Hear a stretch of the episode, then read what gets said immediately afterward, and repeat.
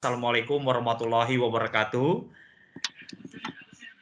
Selamat pagi, salam sejahtera untuk kita semuanya. Om Swastiastu, Namo Buddhaya, salam kebajikan. Sebelumnya yang saya hormati, yang terhormat, keynote speech kita, Pak Nicholas Mande, Ketua Umum Apindo. Kemudian ada yang terhormat juga, ada para pembicara kita di webinar pagi hari ini, ada Bapak Solihin, Corporate Affairs Director Alfamart, kemudian Bapak Setiadi Surya, Direktur Ramayana Group sekaligus Ketua Hari Retail Nasional tahun 2021. Dan tentunya yang kami hormati Bapak Ibu semuanya yang sudah tepat waktu hadir di dalam uh, Microsoft Teams ini. Nah, karena ini masih pagi Bapak Ibu, ini masih pagi ya. Saya rasa uh, apa uh, masih pagi dan energinya masih semangat, maka kita ingin menyapa Bapak Ibu ya. Di dalam Microsoft Teams memang uh, tidak bisa melakukan uh, on suara, tetapi Bapak Ibu di depan layarnya, baik itu di handphone maupun di laptopnya, itu tersedia kolom chat ya, kolom chat. Dan di sini kita melihat ada beberapa yang menyapa ya, semangat pagi Bapak Ibu. Yes. Nah, kita ingin mau menyapa semuanya, saling menyapa di dalam chatnya, tolong dimanfaatkan. Tolong dong dikenalkan namanya dan dari mana. Nah ini di kolom chat, silahkan Bapak Ibu memanfaatkan kolom chat, menyapa semangat pagi atau mungkin menyapakan halo semuanya, Mas Eris, oke. Okay. Kemudian ada lagi mungkin Bapak Ibu untuk menunjukkan semangat pagi, Leni Sitompul dari Karawang. Halo ya Karawang. Kemudian ada dari Klaten, dari Bu Feti. Oke, ada Pak Setiadi. Wah, terima kasih Pak Setiadi udah menyapa dengan semangat di kolom chat. Ada lagi Bapak Ibu, teman-teman yang hadir di sini? Udah ada tadi dibuka. Oke, ada dari semangat pagi semuanya. Jahira, oke. Dari Gandhi Alfa Midi, semangat pagi Bapak Ibu. Saya dari Alfa Midi Jakarta. Oke, halo. Kemudian dari Granola, kemudian selamat pagi, salam dari PT Alami Natural Organik. Oke. Kemudian ada dari Nimet, selamat pagi, perkenalkan saya Med dari Kota Kebumen. Salam kenal semuanya, semangat UMKM Indonesia. Wah, ternyata ini banyak dari Kebumen dan sebagainya. Dan kita mengucapkan semangat pagi buat Bapak Ibu semuanya. Terima kasih atas kehadirannya. Oke, dan kita ucapkan terima kasih dan saya rasa uh, walaupun kita berbeda tempat semuanya, tetapi hadir dalam Microsoft Teams ini dalam mengikuti webinar ini menjadi satu kesatuan bahwa kita bertatap muka walaupun dalam bentuk virtual ya.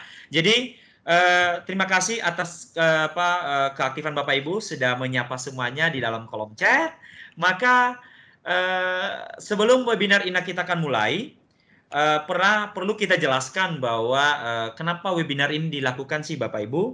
Perlu kita jelaskan bahwa webinar hari ini merupakan rentetan dalam rangka merayakan Hari Retail Nasional tahun 2021. Uh, eh, perlu kami jelaskan bahwa di perayaan Hari Retail Nasional tahun 2021 banyak event yang dilakukan Bapak Ibu ada virtual exhibition, kemudian ada virtual apa, apa kemudian ada virtual bazarnya secara offline dan kemudian akan ada webinar-webinar yang mana hari ini adalah webinar pembukaan untuk start webinar Hari Retail Nasional tahun 2021.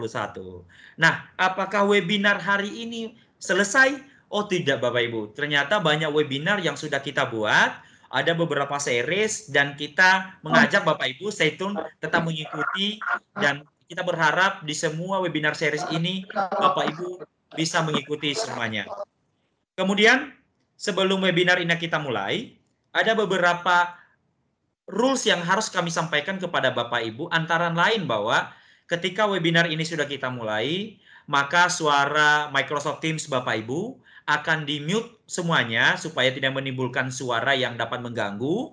Kemudian nanti selama para pemateri kita memberikan materinya, Bapak Ibu bisa menyampaikan lebih awal pertanyaannya di dalam kolom chat ya. Jadi kami persilahkan banget Bapak Ibu silahkan bertanya, aktif menyampaikan semua yang dibutuhkan yang berkaitan dengan UMKM, bagaimana UMKM masuk retail modern dan sebagainya. Karena hari ini kita mengundang para pembicara kita yang luar biasa dan hebat-hebat. Sehingga webinar hari ini kita mengangkat produk UMKM Indonesia tumbuh bersama retail modern ya. Nah, kita berharap bahwa webinar hari ini ada tujuannya ada dua. Yang pertama adalah mengidentifikasi peluang dan tantangan tentang uh, retail modern. Kemudian peritel dan UMKM tumbuh berkembang bersama-sama. Makanya hari ini kita mengangkat tema yang bertajuk produk UMKM tumbuh bersama retail modern. Nah, sebelum kita mulai, saya ingin menyapa dulu nih sebelum masuk kepada pemateri kita, speech kita dan sebagainya. Selamat pagi Pak Roy yang menjadi keynote speaker kita hari ini. Selamat pagi Pak Roy. Pak Memo. Wah, selamat, selamat pagi, pagi salam sehat buat kita semua. Assalamualaikum warahmatullahi wabarakatuh. Oke, semangat pagi ya Pak. Semangat sehat, pagi, Pak? salam sehat ya. Baik Pak, terima kasih. Wah itu semangat pagi banget dari Pak Roy yang menjadi keynote speaker pada hari ini. Dan kita juga sapa ada dua narasumber kita, Bapak Solihin. Selamat pagi Pak. Ya, selamat pagi semua. Selamat pagi, salam sehat buat kita semua. Wah, semangat pagi ya Pak. Ya, selamat okay. pagi. Baik, terima kasih Pak Solihin, Bapak Roy dan Pak Solihin. Dan terakhir kita menyapa narasumber ketiga kita. Nah, kedua kita ada Pak Setiadi Surya. Selamat pagi Pak Setiadi. Selamat pagi dan semangat pagi. Tetap Wah. semangat. Selamat salam pagi. sehat dan salam kewajikan buat kita semua ya. Baik. Terima kasih. Terima kasih Pak Setiadi dan uh, ini adalah panelis kita hari ini Bapak Ibu dan untuk memanfaatkan waktu maka kita akan masuk ke acara selanjutnya yaitu paparan keynote speaker kita oleh Bapak Roy Nicholas Mandey, Ketua Umum Aprindo. Waktu dan tempat kami persilakan. Silakan Pak Roy. Ya, terima kasih Pak Memo. Selamat pagi, salam sejahtera buat kita semua, salam sehat. Ya, Assalamualaikum warahmatullahi wabarakatuh. Bapak Ibu, rekan-rekan dari UMKM, retail modern maupun juga yang mungkin saat ini sedang mencoba dan berupaya untuk juga dapat masuk ke retail modern serta tentunya para pengurus dan yang luar biasa panitia Hari Retail Nasional serta host Pak Memo yang sudah membuka acara pagi hari ini. Ya, pertama-tama tentunya kami mengucapkan terima kasih buat kehadiran Bapak Ibu sekalian untuk masuk di dalam acara dan rangkaian acara serial dari webinar-webinar yang akan kami sampaikan dalam rangka Hari Retail Nasional yang kedua di tahun 2021 ini. Ya tentunya kita memahami, melihat situasi dan kondisi saat ini, ekonomi kita tentunya terdampak. Dan ekonomi kita tentunya juga tergerus. Karena ekonomi kita terdampak, maka tentunya hasil daripada produktivitas kita, hasil daripada kalau dalam uh, to the point kata poinnya adalah penjualan kita tentunya juga pasti terdampak. Tapi kita perlu mensyukuri ya. Artinya kita melihat situasi dan kondisi yang terdampak karena pandemik saat ini sudah mulai melandai ya. Saat ini sudah mulai tertanggulangi dengan adanya protokol kesehatan yang ketat serta juga vaksinasi ya saat ini sudah hampir 57,64 persen per hari ini untuk yang vaksin pertama dan 35,6 untuk vaksin yang kedua. Jadi prosesnya terus berjalan dan inilah yang membuat kita semakin dapat melihat situasi yang melandai dari penanggulangan dan situasi penularan COVID ini.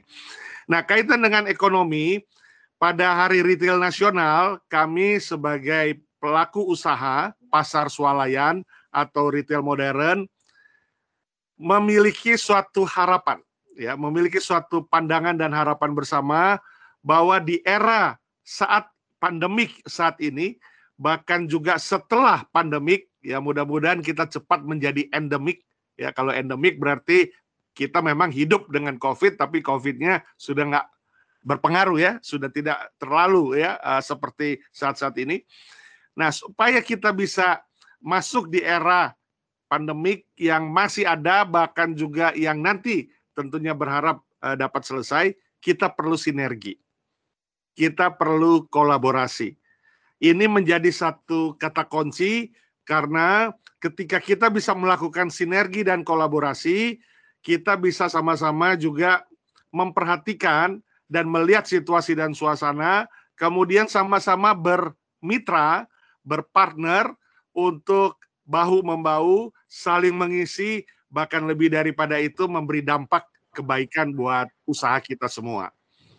Nah, kondisi saat ini uh, kita tahu bahwa ekonomi uh, berada pada uh, fluktuasi ya situasi fluktuasi. Kuartal pertama kita berada di bawah uh, 5 persen 2,07 kemudian kuartal kedua 7,07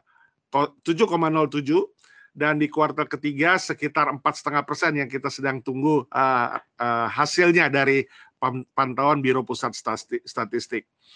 Nah, tapi kita lihat di kuartal keempat ada suatu harapan.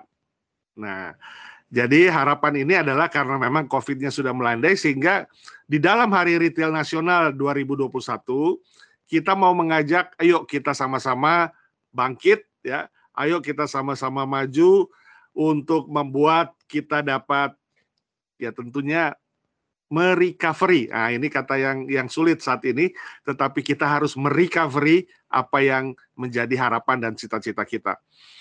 Nah, nanti di dalam rangkaian Hari Retail Nasional yang akan di opening seremonikan uh, minggu depan tanggal 11 November tahun 2021 sampai dengan 30 November karena kita ada berbagai rangkaian acara mulai dari opening kemudian mulai dari uh, selanjutnya adalah uh, berkaitan dengan virtual exhibition, kemudian ada on-site uh, exhibition, jadi ada virtual, daring, dan ada on-site luring exhibition, pameran. Kemudian juga yang nggak kalah penting adalah serial webinar. Nah ini dia, serial webinar yang pada hari ini sebenarnya lebih kepada kita ngomong-ngomong dulu, ya. Kita bincang-bincang dulu, belum ada materi yang tentunya uh, sangat spesifik karena kita ingin adanya silaturahmi dulu, kemudian nanti set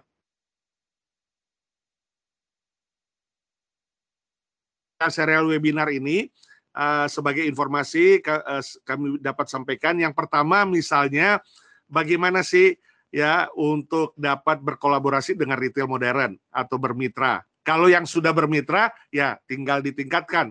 Tapi yang belum bermitra, bagaimana caranya? Nah, nanti juga mungkin uh, setelah saya, Pak Solihin, Sekjen kita, dan juga Pak Setiadi, Dirx akan menyampaikan preface-nya atau introduction-nya. Tapi detailnya nanti di serial webinar. Kemudian ada serial webinar lainnya adalah mengenai situasi dan kondisi bagaimana mengakses keuangan. Ya, kita tahu akses pasar itu adalah yang utama diharapkan oleh setiap pelaku usaha atau dalam hal ini baik peritel maupun juga UMKM. Kalau peritel akses pasar artinya bagaimana supaya retail modern, gerai retail modern dapat terus mengembangkan gerainya supaya akses pasarnya meningkat, pertumbuhannya meningkat. Nah, kalau saudara-saudari kita, rekan-rekan UMKM, tentunya akses pasar di sini maksudnya adalah bagaimana supaya bisa masuk ke gerai retail modern kalau yang belum masuk. Kalau yang sudah masuk, bagaimana dari hanya satu atau dua toko di kota atau di wilayah itu, ya di provinsi, kabupaten, kota tersebut, bagaimana supaya bisa produknya ditingkatkan sehingga bisa dijual di provinsi lain, kabupaten lain, kota media lain. Itu kalau yang sudah masuk. Nah, kemudian uh, ya tentu akses pasar yang pertama berkaitan dengan uh, apa yang kita produksi harus dijual ya kita produksi bukan harus disimpan, tapi apa yang kita produksi harus dijual. Nah, harus dijual satu channelnya hanya ada dua channel ya, uh, Bapak Ibu rekan-rekan, online atau offline ya. Pasar rakyat ya, istilah pasar rakyat sebelumnya pasar tradisional, kemudian ada pasar modern itu yang offline, yang fisikal ya, kemudian online atau marketplace yang kita tahu saat ini juga tentunya mengemuka. Nah, bagaimana supaya bisa masuk ke dua pasar ini? Karena memang kita nggak bisa pilih-pilih ya. Kita nggak bisa pilih, oh ya saya hanya mau di offline saja. Atau saya hanya mau di online saja. Karena satu keniscayaan saat ini, perilaku konsumen sudah berubah akibat perubahan globalisasi, perubahan dunia. Dan untuk itu konsumen anytime, anywhere, ya anything dapat akses baik di physical store, pasar tradisional, pasar rakyat atau pasar modern, pasar retail modern, pasar swalayan atau juga online. Ya. Nah, kehadiran Bapak Ibu sekalian rekan-rekan UMKM perlu masuk di dua ini. Karena apa? Karena tentunya ada kondisi-kondisi di mana barang yang dihasilkan oleh uh, apa rekan-rekan saudara saudari UMKM itu ada yang memang bisa dibeli lewat online, misalnya seperti itu, karena memang sekarang kita masih PPKM ya. Tapi ada barang-barang yang nggak bisa beli di online, ya harus tetap dibelanjakan di offline. Misalnya saya ambil ini membeli sayur mayur, membeli sayur mayur, atau membeli buah-buahan, atau membeli yogurt, ya, atau membeli emping, ya, atau membeli uh, ya crackers ya. Makanan tradisional ya. Uh, pisang itu yang di apa sudah dikemas. Kemudian atau membeli hal-hal yang sifatnya siap makan siap minum nah ini tentunya mesti di fisikal kenapa? Karena khawatir kalau lewat online barangnya sampai nggak sesuai misalnya. Jadi kondisinya bukan nggak sesuai waktu pengiriman tapi karena lewat waktu atau masa pengiriman sehingga sampai di konsumen apa yang kita kirim ternyata sampai konsumen sudah berubah warna atau sudah berubah berubah apa kesegarannya. Jadi ini hal-hal yang tentunya masyarakat tetap akan mencari di physical ya. Kemudian juga ya barang-barang groceries ya, barang-barang yang siap pakai, siap minum, siap makan itu pasti orang akan mencari, konsumen akan mencari di physical. Nah, jadi kombinasi antara physical dan uh, online, offline dan online ini mengemuka dan tentunya perlu sama-sama dimasuki atau di apa uh, jual belikan ya oleh produk-produk dari saudara-saudari UMKM. Nah, kemudian kalau tadi saya bicara ekses pasar. Kemudian yang kedua, kita perlu bicara juga aspek permodalan ya. Nah, aspek permodalan sekarang tentunya di masa pandemik saat ini dana alokasi pemulihan ekonomi nasional yang uh, uh, jumlahnya hampir sekitar 700 triliun, 692 triliun yang meningkat terus dari tahun 2020 sampai hari uh, tahun 2021 hampir sekitar uh, kalau kita hitung dengan persentase hampir sekitar 30% lebih itu adalah untuk UMKM ya.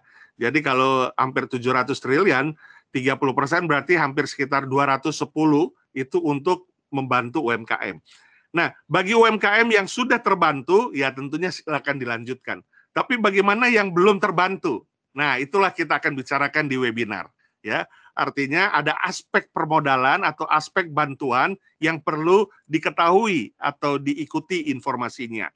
Ya, jadi ini juga berkaitan dengan aspek permodalan. Kami akan ada webinar dengan pihak perbankan juga kita akan datangkan. Bagaimana kalau Bapak Ibu Saudara yang ingin juga mengakses dana kredit usaha rakyat atau KUR. Nah, ini juga tentunya perlu informasi. Perlu bagaimana pengajuannya, bagaimana bunganya, bagaimana prosesnya. Karena bunganya juga sudah disubsidi sebenarnya. Jadi bunga KUR itu uh, sudah mendapat subsidi uh, lebih kurang 3 sampai tiga setengah persen ya uh, oleh oleh uh, pemerintah situasi pandemik ini. Kemudian ya yang terakhir permodalan juga yang terakhir di bidang permodalan adalah pembiayaan inklusif. Nah, ini pembiayaan inklusif ini sangat signifikan bagi uh, Bapak Ibu Saudara Saudari UMKM yaitu yang disebut dengan pembiayaan langsung ya. Jadi pembiayaan langsung ini uh, banyak lembaganya ya. Uh, lembaga dana bergulir misalnya yang ada di bawah kementerian UMKM, koperasi, kemudian juga ada di antaranya ya pembiayaan peer to peer peer to peer lending ya. Nah, bagaimana sih Eh, kalau kita dengar di berita eh, dua minggu yang lalu ini agak rame nih dibicarakan peer to peer lending. Ternyata ada yang ilegal gitu ya. Nah, bagaimana supaya mendapatkan yang legal? Dan yang legal itu saat ini ada 106 peer to peer lending yang diakui oleh OJK itu dapat dilihat di internet situs daripada uh, financial technology di bawah pengawasan OJK ada 106. Nah, salah satunya nanti akan kita undang untuk juga menseringkan supaya Bapak Ibu saudara-saudari yang akan mengakses peer-to-peer lending itu jelas bagaimana sih sebenarnya yang legal, bagaimana sih sebenarnya aturan mainnya. Jadi kalau peer-to-peer lending yang yang di bawah pengawasan OJK yang kita akan hadirkan adalah yang memang spesial untuk memberikan pembiayaan inklusif produksi, pembiayaan inklusif untuk produktivitas, bukan untuk konsumtif, ya. Artinya pembiayaannya nanti akan dilakukan untuk pembelian bahan baku dan bahan penolong untuk proses produksi, bukan untuk konsumtif. Kalau konsumtif tentunya kita ketahui ya itulah yang terjadi ya. Akhirnya penggunaannya yang tidak sesuai sehingga tidak bisa bayar, tidak bisa balik. Tapi kalau pembiayaan inklusif yang sifatnya produksi, produktivitas, begitu bahan baku penolongnya dibantu, tentunya dipakai proses produksi dan hasilnya dapat dijual dan dijualnya itu dapat mengembalikan yang dipinjam itu. Nah, jadi itu beberapa yang akan kita bincangkan di webinar. Jadi ada aspek akses, bagaimana akses ke tentunya ke physical store, ke pasar swalayan, kemudian bagaimana juga aspek permodalan, nah ini juga menjadi bagian yang penting. Dan yang ketiga adalah aspek pembinaan. Nah, kita uh, ingin memajukan Bapak Ibu Saudara sekalian. Karena apa? Kemajuan Bapak Ibu Saudara sekalian dari pelaku usaha UMKM ya, tentunya juga akan memberikan kontribusi bagi ekonomi bahkan juga kontribusi bagi retail itu sendiri. Contohnya apa sih, Pak? Nah, contohnya misalnya seperti ini.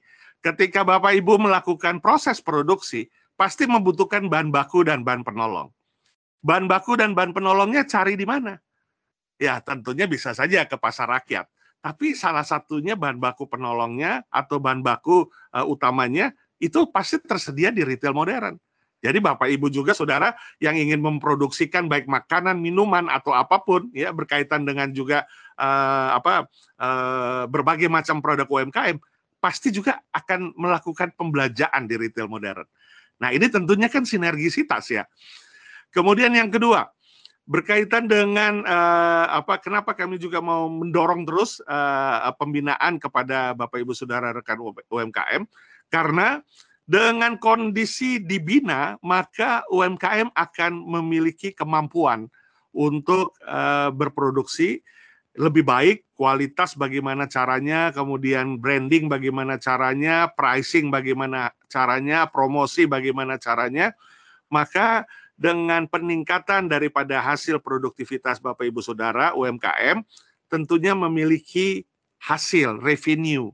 Nah, hasil revenue ini ini sangat penting bagi uh, ekonomi kita karena Bapak Ibu Saudara pasti akan belanja lagi ya belanja baju ya kemudian belanja sepatu kemudian belanja ya, ya memperbaiki lensa kacamata misalnya membelanja kosmetik belanja apa pun kebutuhan sehari-hari dan itu semua memberi kontribusi bagi ekonomi. Karena produk domestik bruto kita Indonesia masih negara konsumsi belum menjadi negara ekspor. 57,6 eh, persen di tahun 2020 ekonomi kita ketika kita masih bilang bisa bertumbuh karena adanya konsumsi rumah tangga.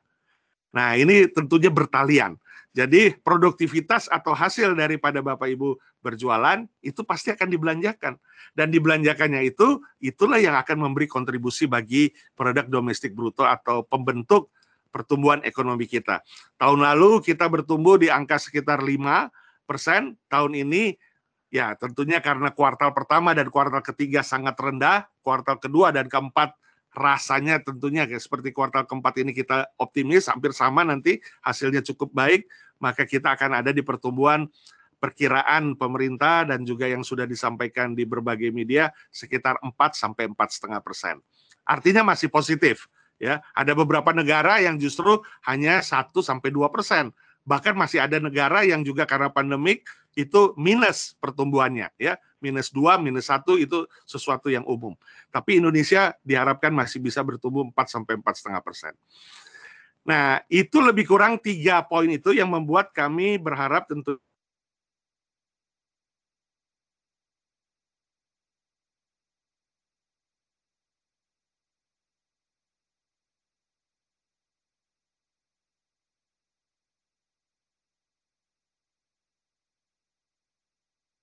tentunya melakukan fungsi dan bagian kita masing-masing bagi kemajuan ekonomi dan kesejahteraan yang berdampak kepada kesejahteraan kita. Nah, last but not least, uh, ikuti terus nanti acara-acara Hari Retail Nasional karena ada banyak juga kejutan-kejutan, akan ada awarding, ya, akan ada apresiasi, kemudian juga akan ada informasi-informasi yang luar biasa. Kalau tadi saya katakan dari sisi kami pelaku usaha retailnya, tapi dari kementerian lembaga juga banyak informasi.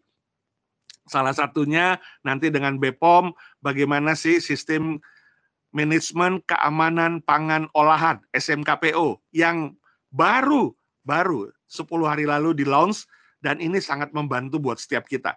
Ya, produk kita akan lebih bermutu, makanan minuman kita akan lebih berkualitas dan kualitas dan mutu itu tentunya akan menjadi bagian untuk konsumen membeli, konsumen berbelanja. Nah, ini tentunya akan menarik yang akan diberikan oleh BPOM langsung, bukan Aprindo yang memberikannya. Kemudian ada BPJS Ketenagakerjaan, itu juga akan membicarakan bagaimana sih kalau Bapak Ibu Saudara pelaku usaha UMKM yang punya tenaga kerja dan tentunya saat ini mungkin ada beberapa yang kehilangan pekerjaan. Nah, ini ada ada bantuannya, ada prosesinya yang akan diberikan oleh BPJS Ketenagakerjaan untuk mereka yang kehilangan pekerjaan mungkin. Kemudian ada juga eh, PT Pos Indonesia bagaimana proses logistik ya transportasi yang lebih bersaing untuk pengiriman produk Bapak Ibu Saudara. Nah, itu dari kementerian lembaga. Kemudian ada juga halal lifestyle. Nah, ini dia halal lifestyle bagaimana produk Bapak Ibu Saudara dapat memenuhi kriteria halal produk. Halal produk ini bukan hanya halal produk makanan minuman, tapi halal produk fashion. Ya, halal produk apa pun yang berkaitan dengan kondisional yang saat ini tentunya kita sedang majukan. Pemerintah kita sedang usung dan dukung dengan signifikan. Nah, di akhir nanti tanggal 11 sampai tanggal 30, tanggal 30 tentunya kita akan ada acara lagi, Bapak Ibu Saudara eh, rekan-rekan UMKM diundang lagi. Selain setelah mengikuti serial webinar dan juga mengunjungi mungkin onsite bazar yang akan diadakan di JGC Ion Mall Jakarta Garden City di wilayah Cakung Jakarta Timur. Di akhir uh, tanggal 30 November juga akan ada Eh, berbagai acara menarik yang tentunya nanti akan diberitahukan lebih lanjut sehingga uh, Bapak Ibu diharapkan dapat mengikuti bagian acara-acara Hari Retail Nasional. Ya, mungkin dari saya demikian Pak Memo. Uh, terima Baik, kasih. Pak. Saya kembalikan kepada host. Tetap semangat, jaga kesehatan untuk tetap maju Indonesia bangkit. Assalamualaikum warahmatullahi wabarakatuh. Terima kasih Pak Roy yang luar biasa dengan sangat sudah jelas memberikan penjelasan kepada kita semuanya bagaimana rentetan perayaan Hari Retail Nasional tahun 2021 dan yang kedua dijelaskan oleh beliau tadi ada webinar, ada uh, perayaan offline-nya yang nanti akan dilakukan pembukaannya apa puncaknya di 11 November, webinar series dan sebagainya. Terima kasih Pak Roy, uh, sehat selalu Pak apa uh, maju terus retail Indonesia, Pak, dan UMKM Indonesia. Nah, Bapak Ibu, perlu kita juga jelaskan uh, bahwa uh, selama kita melangsungkan webinar, Bapak Ibu silakan tetap aktif dalam kolom chat ya. Silakan menyampaikan sesuatu. Tadi mungkin ada pertanyaan kepada Pak Roy nanti ditunjukkan kepada uh, keynote speaker kita. Silakan uh, lebih awal tuliskan pertanyaan di dalam kolom chat. Demikian juga kepada narasumber yang lain nanti ya. Jadi nanti setelah narasumber pertama, kedua menyampaikan materinya, baru kita masuk kepada sesi Q&A dan pertanyaan yang tertulis lebih awal di chat itu yang akan duluan kita bahas ya. Jadi kalau Bapak Ibu memiliki pertanyaan ingin mau dibahas lebih awal, maka silakan pertanyaannya dituliskan lebih awal. Jadi nanti kita akan urutkan berdasarkan siapa yang pertama tertulis chatnya, maka itu yang akan kita bahas. Baik, terima kasih Pak Roy dan saat ini Bapak Ibu kita masuk kepada paparan para panelis kita ya, para para panelis kita. Dan panelis pertama adalah Bapak Solihin, Corporate Affairs Director Alfamart. Mungkin kita menyapa beliaunya. Semangat pagi Pak Solihin. Ya, selamat pagi. Wah. Dan tetap semangat. Wah, kalau diskusi dengan Pak Solihin itu selalu jiwanya jiwa muda Pak. Semangat pagi dan tetap semangat. Waktu dan tempat kita persilakan Pak. Silakan Pak. Wah, luar biasa nih. Tepuk tangan dulu buat moderator kita yang energik sejak pagi, Bapak Memorianus ya dari Orbitin. Luar biasa. Terima kasih ya uh, buat rekan-rekan. Pertama tentunya saya ucapkan Assalamualaikum warahmatullahi wabarakatuh. Salam sejahtera buat kita semua dan uh, saya ucapkan selalu mulai dengan pagi yaitu selamat pagi, semangat ya. Hari ini uh, kesempatan ya uh, di uh, menjelang uh, puncak acara Hari Retail Nasional yang sudah direncanakan nanti insya Allah akan uh, dilakukan pada tanggal 11 tadi sudah disampaikan dan dikupas oleh uh, Pak Ketum kita Bapak Roy Mande sebagai Ketua Umum Aprindo dan langkah-langkah uh, Aprindo di dalam memajukan UMKM ini komitmennya adalah luar biasa dan bukan hanya sekedar komitmen tetapi kita melaksanakan supaya UMKM kita bangkit ya seperti juga mimpi daripada Presiden uh, RI kita di dalam memajukan UMKM bahkan di dalam ajang internasional Presiden kita tidak juga uh, lupa menyampaikan upaya-upaya yang dilakukan oleh negara ini di dalam memajukan uh, para pengusaha usaha kecil menengah untuk itu Aprindo bersama para anggotanya berusaha ya seiring sejalan dengan harapan kita semua bagaimana UKM ini bangkit ya menjadi uh, apa uh, kontribusi yang bisa uh, memajukan bangsa ini melalui usaha-usahanya. Nah, uh, kami saat ini saya Solihin sebagai uh, Alfa uh, dari uh, pihak Alfamat ya yaitu PT Sumber Alvaria Trijaya lebih berbicara kepada apa yang dilakukan oleh PT Sumber Alvaria Trijaya Alpamat yang selama ini ya eh, keberadaan kita eh, setidak-tidaknya sudah hampir 20 tahun di Indonesia, berkiprah di Indonesia dan mempunyai gerai eh, dalam hal ini. Bisa saya ingin sampaikan dari Sabang sampai Merauke karena kita sudah ada di ujung sana Aceh dan kita juga sudah ada di Papua dan di Sorong dan sebagainya. Jadi bisa dikatakan hampir seluruh wilayah Indonesia uh, Alfamart sudah berada.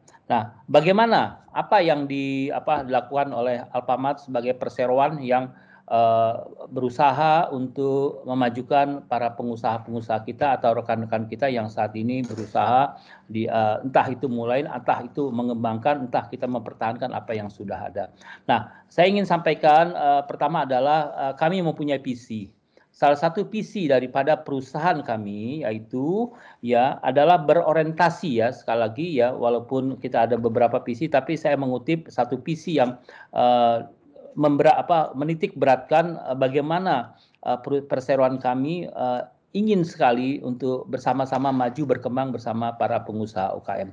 Karena di dalam satu visi itu adalah uh, Alfamat uh, berorientasi kepada pemberdayaan pengusaha kecil ya. Ini visi tersebut diwujudkan melalui program. Saya nanti ingin ada Eh, sampaikan beberapa program yang jelas kita uh, mempunyai beberapa program yang uh, saat ini sudah berjalan dan saat ini kita kembangkan. Yang saya ingin garis bawahi adalah komitmen ini ditegaskan ya oleh Alpamat melalui uh, karya-karyanya, upaya-upaya yang sekarang ini berjalan ya. Jadi dengan dengan kata lain bahwa komitmen ini ditegaskan melalui berbagai program Alpamat yang berfokus pada penguatan program usaha kecil menengah dalam hal ini. Ini ada beberapa contoh. Uh, mungkin uh, ada tiga yang saya ingin sampaikan ya rekan-rekan uh, sekalian para pengusaha UKM yang tangguh, yang tentunya sama-sama ingin maju bersama-sama. Tadi sudah disampaikan bukan hanya kita bisa bisa memproduksi, tapi bagaimana kita bisa menyal, menjadikan produk kita tersalurkan ya di di apa di toko-toko yang memang menjadi sasaran dan sekali lagi juga bahwa retail retail modern sangat membutuhkan. Nah, tetapi apa yang bisa uh, menjadikan uh, hal tersebut menjadi uh, satu uh, paduan antara apa yang kita produksi dan apa yang bisa didistribusikan. Nah, ini yang mungkin uh, webinar ini akan uh, bisa menjadi uh, bagian daripada para pengusaha atau rekan-rekan uh, para pengusaha UKM untuk bisa uh, bertanya dan uh, seperti apa apa yang sudah dilakukan dan apa yang sudah nyata terjadi di uh, perusahaan khususnya di Alfamart. Nah, diulangi lagi bahwa komitmen uh, Alfamart sebagai toko komunitas ya senantiasa memberikan kontribusi kepada masyarakat sekitar. Nah, ini adalah kalau saya bisa katakan dalam tiga uh, orientasi kita untuk pengembangan uh, UKM adalah pertama ya outlet binaan Alfamart. Jadi mungkin uh, rekan-rekan para UKM kita juga ada uh, membantu para pedagang di sekitar ya lokasi-lokasi di mana kita punya gerai-gerai dan kita tidak apa memikirkan bahwa adanya kita tentunya kita bersaing dan tanda kutip ya kita mematikan pedagang sekitar. Justru kehadiran kita di tengah-tengah ya masyarakat, di tengah-tengah lingkungan kita ingin para pedagang yang ada di sekitar itu maju bersama-sama. Seperti apa? Kita yang namanya di Alfamart uh, mengenal uh, pola atau uh, program yang kita arahkan untuk membantu para pedagang yaitu uh, toko atau outlet binaan Alfamart atau kita istilahnya kita sebut dengan OBA. Saat ini mungkin beberapa uh, rekan ada yang sudah tahu dan belum tapi ingin saya sampaikan bahwa setidak-tidaknya sudah ada 60 ribu lebih warung tradisional ya yang sudah bergabung yang ada di sekitar toko-toko kita. Jadi eh, jangan terpikir bahwa adanya toko kita kita tidak perlu dengan lingkungan. Justru sejak awal Alfamart berdiri kita sudah eh, melakukan suatu pola kerjasama dengan membina rekan-rekan yang saat ini membuka usaha hanya keterbatasan uh, yaitu uh, warung ya dengan kondisi apa adanya. Alfamart hadir dengan uh, mem, apa, membuka suatu program outlet binaan Alfamart. Seperti apa nanti outlet binaan Alfamart saya akan nanti uh, akan uh, sampaikan secara uh, lebih rinci. Yang kedua, kita tahu juga Alfamart ya di toko atau di depan toko ada beberapa uh, tempat yang bisa digunakan oleh para rekan-rekan UKM tadi ya. Uh, ini uh, yaitu adalah para tenants ya. Nah, saya ingin juga sampaikan bahwa setidak-tidaknya saat ini tercatat 11.000 tenan yang ada di gerai-gerai kita yang mungkin dengan keterbatasan yang ada tetapi kita berkomitmen memberikan kesempatan kepada para pengusaha UKM untuk berusaha berdagang di gerai-gerai kita. Kenapa? Nanti ada uh, apa salah satu faktornya. Alfamart per hari melakukan transaksi setidak-tidaknya sekian banyak. Artinya ada uh, dipastikan bahwa konsumen akan datang per hari. Nah, dengan datangnya konsumen ke Alfamart, dengan adanya UKM yang berusaha di depan toko-toko Alfamart, tentunya ini ada captive market yang sudah ada, jelas konsumennya ada. Nah, bagaimana tinggal para tenan ini menjajah dagangannya untuk bisa menarik para konsumen yang pasti akan datang berbelanja ke Alfamart. Nah, yang ketiga, uh, saya ingin sampaikan bahwa Alfamart juga disampaikan oleh tadi Pak uh, Ketum, ya bukan hanya para UKM bisa memproduksi, rasanya kalau hanya memproduksi tapi dia bisa mem, uh, mem, apa, mendistribusikan seperti uh, marketing mix di mana ada produk, ada promotion, ada price ya dan juga ada place. Nah, di sinilah peran Alfamart ya yang saat ini mempunyai gerai yang saya sampaikan di awal dari Sabang sampai Merauke tentunya harus dimanfaatkan oleh rekan-rekan pengusaha. Nah, tetapi apa yang menjadi persyaratan? Mari nanti kita coba ulas sehingga ada hal yang eh, mungkin bisa menjadi introspeksi para eh, pengusaha UKM dalam hal ini uh, supaya produknya tersebut bisa ya dijajakan melalui gerai-gerai. Tetapi tidak usah juga khawatir, kita punya juga konsep yang lain di samping toko-toko yang saat ini offline juga ada uh, usaha yang lain seperti yang tadi Pak Ketum sampaikan bahwa suka tidak suka ada kemauan konsumen, ada permintaan konsumen di mana kita harus bisa mengikuti atas kemauan tersebut dengan diversifikasi uh, berbagai layanan yang um, bisa dinikmati oleh konsumen yang mungkin pada saat ini ya walaupun bisa dikatakan PPKM sudah mulai turun sampai ke level tertentu bahkan Jakarta sudah sampai ke level 1 tetapi uh, saya melalui kesempatan ini juga ya PPKM boleh saja turun tapi prokes jangan pernah turun. Karena di sinilah ujian kita yang sebenarnya di tengah-tengah di tengah-tengah eh, pemerintah memberikan kesempatan kepada masyarakat untuk beraktivitas seperti biasa eh, prokes jangan pernah turun karena ujiannya mulai daripada sekarang. Oke, okay, kita sedikit menyampaikan program yang ketiga ketiga dari program yang saya sampaikan tadi yaitu outlet binaan Alfamart. Tadi sudah ada slide di depan adalah outlet binaan Alfamart. Apa sih OBA itu? Ya, sedikit saya uraikan bahwa outlet binaan Alfamart adalah cara kami sebagai retail modern dalam rangkul warung yang ada di sekitar setidak-tidaknya kurang lebih 2 km dari toko untuk bisa berkembang. Jadi penekanannya di saya di sini adalah kita mau warung-warung yang ada di sekitar kita berkembang. Ingat sekali lagi, kita ingin berkembang. Jangan ada pemikiran datangnya kita, kita ingin mematikan. Sama sekali niatan itu tidak akan pernah ada. Justru kita datang di satu tempat di mana lingkungannya banyak pedagang, kita ingin pedagang di sekitar itu berkembang. Nah, ini poinnya harus dicatat seperti itu. Bagaimana ini harus dimanfaatkan? Nah, tentunya sama-sama dari kami dengan niatan dan uh, apa sikap dan uh, perlakuan uh, ingin menjadikan warung-warung uh, itu berkembang, begitu juga warungnya ingin juga harus berkembang. Nah, tentunya di sinilah uh, kita sebut adalah program kemitraan. Nah, caranya gimana? Kami tentunya uh, bukan kami lebih pintar daripada pewarung, tapi setidak-tidaknya kami tahu barang dagangan ya mana yang uh, katakanlah kalau kita sebutnya kerennya fast mopping atau yang dicari banyak oleh konsumen. Karena kita tahu para warung ini saya tidak tidak mengurangi rasa hormat ada keterbatasan di dalam uh, permodalan sehingga kita berharap bahwa barang yang dijual benar-benar barang yang dicari oleh konsumen. Jangan sampai barang yang dijual boro-boro dibeli oleh konsumen dilihat juga enggak pada akhirnya perputaran uangnya akan mandek hanya barang tersebut. Nah, khusus kita Alfamart, kenapa kita bilang ini berkembang?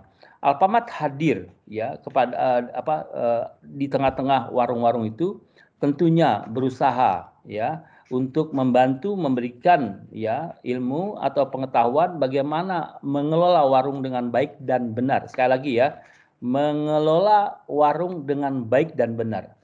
Baik belum tentu benar, tapi benar juga belum tentu baik. Nah, ini bahasa yang mungkin beda tipis tetapi kita harus tahu apa yang dimaksud baik, apa yang dimaksud benar. Untuk itulah Alfamart melalui program outlet binaan Alfamart uh, memberikan pelayanan pertama memberikan pelayanan terhadap ya warung untuk bisa memilih produk yang memang dicari oleh konsumen sekitar. Ya, itu poin penting. Kedua, Alfamart juga menjual kepada warung-warung dengan harga khusus sekali lagi ya, dengan harga khusus kepada warung-warung itu.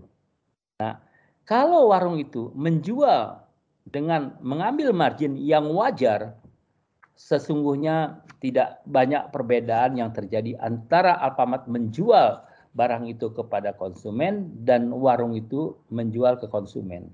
Karena kenapa? Kalau Alfamart menjual pasti ya ada cost yang besar di sana di mana ada karyawan, ada hal lain sebagainya. Sedangkan warung pengelolanya biasanya dilakukan oleh pemilik maupun anak dan saudara relatif cost-nya akan lebih uh, ringan. Nah, di sinilah Alfamart membantu dari pemilihan produk yang harus dijual, penataan produk, ya, stok produk lain sebagainya, termasuk memberikan masukan bagaimana mengelola keuangan yang sederhana dengan benar. Ini poin sangat sangat sangat sangat dibutuhkan dan sangat diharapkan disiplinnya para pengusaha khususnya warung di dalam mengelola keuangan. Salah satunya adalah jangan pernah mempergunakan uang dagangan untuk keperluan lain selain dagangan. Ya. Ini poin penting yang eh, menurut saya tidak boleh ditawar. Nah, itu uh, salah satu uraian saya uh, berkaitan dengan outlet binaan Alfamart. Jadi Alfamart di sini memberikan uh, satu pengetahuan bagaimana mengatur kas, kas warung tersebut, mengetahui tren produk yang sedang laku, dan manajemen stok barang serta display barang agar terlihat lebih menarik dan sebagainya. Itu adalah beberapa poin yang kita lakukan untuk warung sekitar. Jadi sekali lagi kontribusi Alfamart dengan uh, pola outlet binaan Alfamart di sinilah kemitraan yang uh, bisa kita laksanakan dan sudah berapa banyak tadi sudah saya sebut jumlahnya sudah sangat banyak. Mudah-mudahan ke depan kalau ada warung-warung di sekitar toko Alfamart, mari kita duduk sama-sama untuk berbicara bagaimana memajukan warung. Karena uh, saya ingin pastikan bahwa pada akhirnya konsumennya sesungguhnya akan berbeda, ya. Jadi jangan pernah khawatir, tetapi ayo kita berbicara bagaimana sama-sama warung yang sekarang ada di sekitar Alfamart bisa maju dan kita sendiri juga bisa maju bersama-sama. Seperti itu. Nah, yang kedua di antara yang ketiga tadi kita ada bicara mengenai masalah tenan.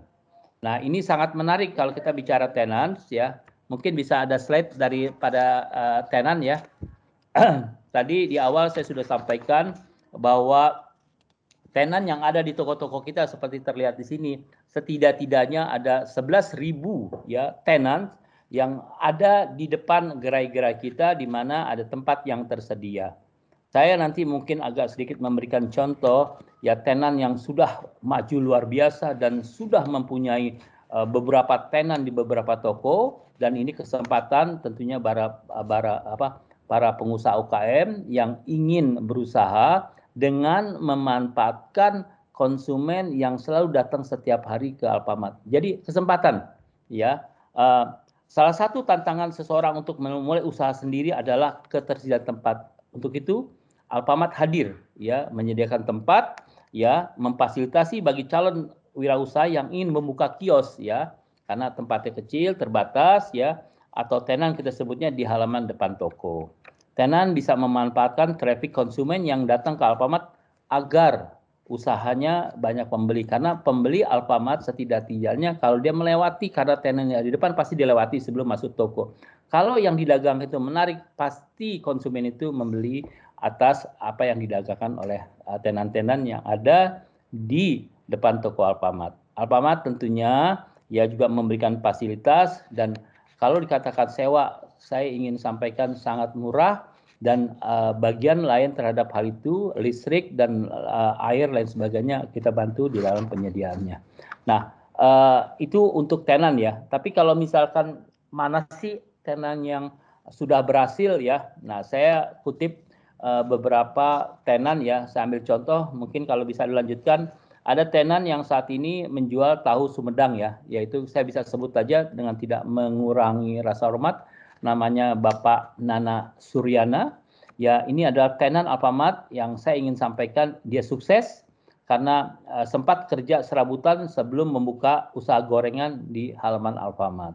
Ya, bahkan pada saat ini bukan hanya satu toko Alfamart yang dia sewa atau dia berada di toko itu saat saat ini lebih daripada 100 toko di mana didagangkan gorengan ya, terutama uh, gorengan-gorengan yang sangat umum ada tahu dan sebagainya dan tidak kurang omsetnya uh, apa per bulannya tidak kurang dari satu miliar. Bahkan bahkan saya ingin sampaikan lagi karena kebutuhan bahan pokoknya untuk gorengan itu adalah tahu dia sendiri saat ini telah memiliki pabrik tahu sendiri. Ini kalau di audien offline ya uh, Pak apa moderator Pak Namo ya. Uh, saya ingin tepuk tangan ya tapi karena yang bicara hanya untuk uh, narasumber setidak-tidaknya dalam hati kita bersyukur kita applause buat Pak Nana yang telah sukses memulai satu usahanya dari satu toko Alfamart menjadi uh, uh, lebih daripada 100 dan tidak terpikir olehnya bahwa dia saat ini mempunyai pabrik walaupun hanya pabrik tahu. Tapi sekali lagi pabrik karena tahu itu akan disuplai untuk tenan-tenan yang ada di gerai Alfamart. Nah, oke, okay, uh, eh, itu dua poin yang sudah saya sampaikan yaitu outlet binaan Alfamart dan uh, tenan yang uh, dalam hal ini uh, sebagai bukti bahwa Alfamart ya me, apa peduli terhadap bagaimana bersama-sama untuk mengembangkan usaha kecil menengah ini yang disebut uh, UKM. Nah, yang terakhir dari poin yang ketiga adalah produk. Ini yang sering orang tanya, aduh Alfamart bagaimana bisa membantu produk UKM? Ya, saya ingin sampaikan di awal tadi bahwa Alfamart mempunyai visi yang jelas di awal sudah uh, disampaikan di perusahaan kita sejak mulai berdiri bahwa salah satu visi Alfamart adalah berorientasi kepada pemberdayaan pengusaha kecil ya visi tersebut diwujudkan melalui program. Nah, salah satunya program yang tadi pertama mengenai masalah OBA, yang kedua masalah tenan, sekarang ini adalah bagaimana produk UKM yang dihasilkan oleh rekan-rekan para pengusaha bisa berada di tempat retail modern. Ini kita harus tahu nih, ya. Saya ingin sampaikan selalu dalam kesempatan saya kepada pemerintah dalam hal ini khususnya para bupati dan wali kota saya ingin uh, saya selalu menyampaikan bahwa UKM bahwa untuk retail modern itu bukan suatu hal yang tabu sekali lagi ya. Kita berusaha sekali untuk membantu tetapi kita tidak memungkiri ada hal-hal yang harus dipenuhi ya. Saya sering juga datang melihat ada pengusaha UKM yang datang hanya produknya dibungkus plastik apa adanya. Ya bayangkan kalau itu ada di toko modern barang-barang itu yang tidak memenuhi persyarat, kita akan terkena masalah. Masalah apa? Dari pihak-pihak otoritas, BP POM dan lain sebagainya. Untuk itu para UKM harus mengenal uh, dulu layaknya suatu produk berada di toko-toko retail modern. Bahkan saya selalu mengarahkan kepada uh, pemim, apa, pemegang otoritas untuk ya memaksimalkan uh, peran daripada uh, dinas perdagangan, koperasi maupun apa, apa, apa sebagainya supaya uh, apa para pengusaha itu diberikan arahan pada saat menawarkan produk itu kepada retail model setidak-tidaknya sudah ada syarat yang dipenuhi. Nah, ini saya ingin sampaikan beberapa syarat yang secara umum ya, secara umum Pertama adalah kita ingin bahwa uh, pe, apa, pengusaha UKM uh, bukan sebagai pengepul ya. Mungkin istilah pengepul kalau ada bahasa yang lebih bagus lagi artinya kita ingin uh, para pengusaha yang meng, uh, usaha itu yang dihasilkan olehnya. Ya, yang dihasilkan olehnya. Ini kita terus terang ya di departemen kita khususnya Alfamart punya departemen yang khusus uh, juga memberikan bantuan terhadap bimbingan walaupun mungkin ada keterbatasan tetapi daerah saat ini sudah berlomba untuk terus membina meningkatkan uh, peran daripada UKM untuk itu eh, teman-teman pengusaha UKM harus bisa sadar bahwa pemerintah juga saat ini sangat-sangat ingin memajukan usaha-usaha daripada UKM. Nah, kedua adalah tempat produksi. Jadi kita juga ingin uh, menghasilkan suatu produk yang baik dan diminati karena bagaimana satu produk sudah diterima oleh pengusaha retail modern, tetapi konsumen tidak ada yang mau membeli. Apa yang terjadi? Produk itu akan menjadi rusak dan ujung-ujungnya akan dikembalikan lagi kepada para produsennya. Akibatnya apa? Rugi semua, rugi produsen karena barangnya tidak laku dan pengusaha retail modern juga sudah menyiapkan tempat tapi tempatnya itu tidak produktif artinya produk yang dijual itu tidak laku. Nah, bagian lain yang uh, uh, perlu diketahui adalah ya barang yang sesuai ya. Memang kita tidak bisa memaksakan pada saat ini saya belum ada cara ya memaksakan konsumen berdasarkan kemauan kita sebagai pengusaha. Kita tidak ada pilihan. Saat ini yang ada cuma satu yaitu bagaimana kita sebagai ya perusahaan jasa yang menyediakan bahan kebutuhan pokok ya yang tentunya barang-barang yang ada di situ dibutuhkan. Masyarakat datang ke toko pasti membeli barang yang dibutuhkan. Kalau barang yang tidak dibutuhkan pasti tidak dibeli. Bagaimana kita sebagai para uh, pengusaha UKM bisa melihat jeli ini loh produk yang saat ini konsumen uh, itu cari.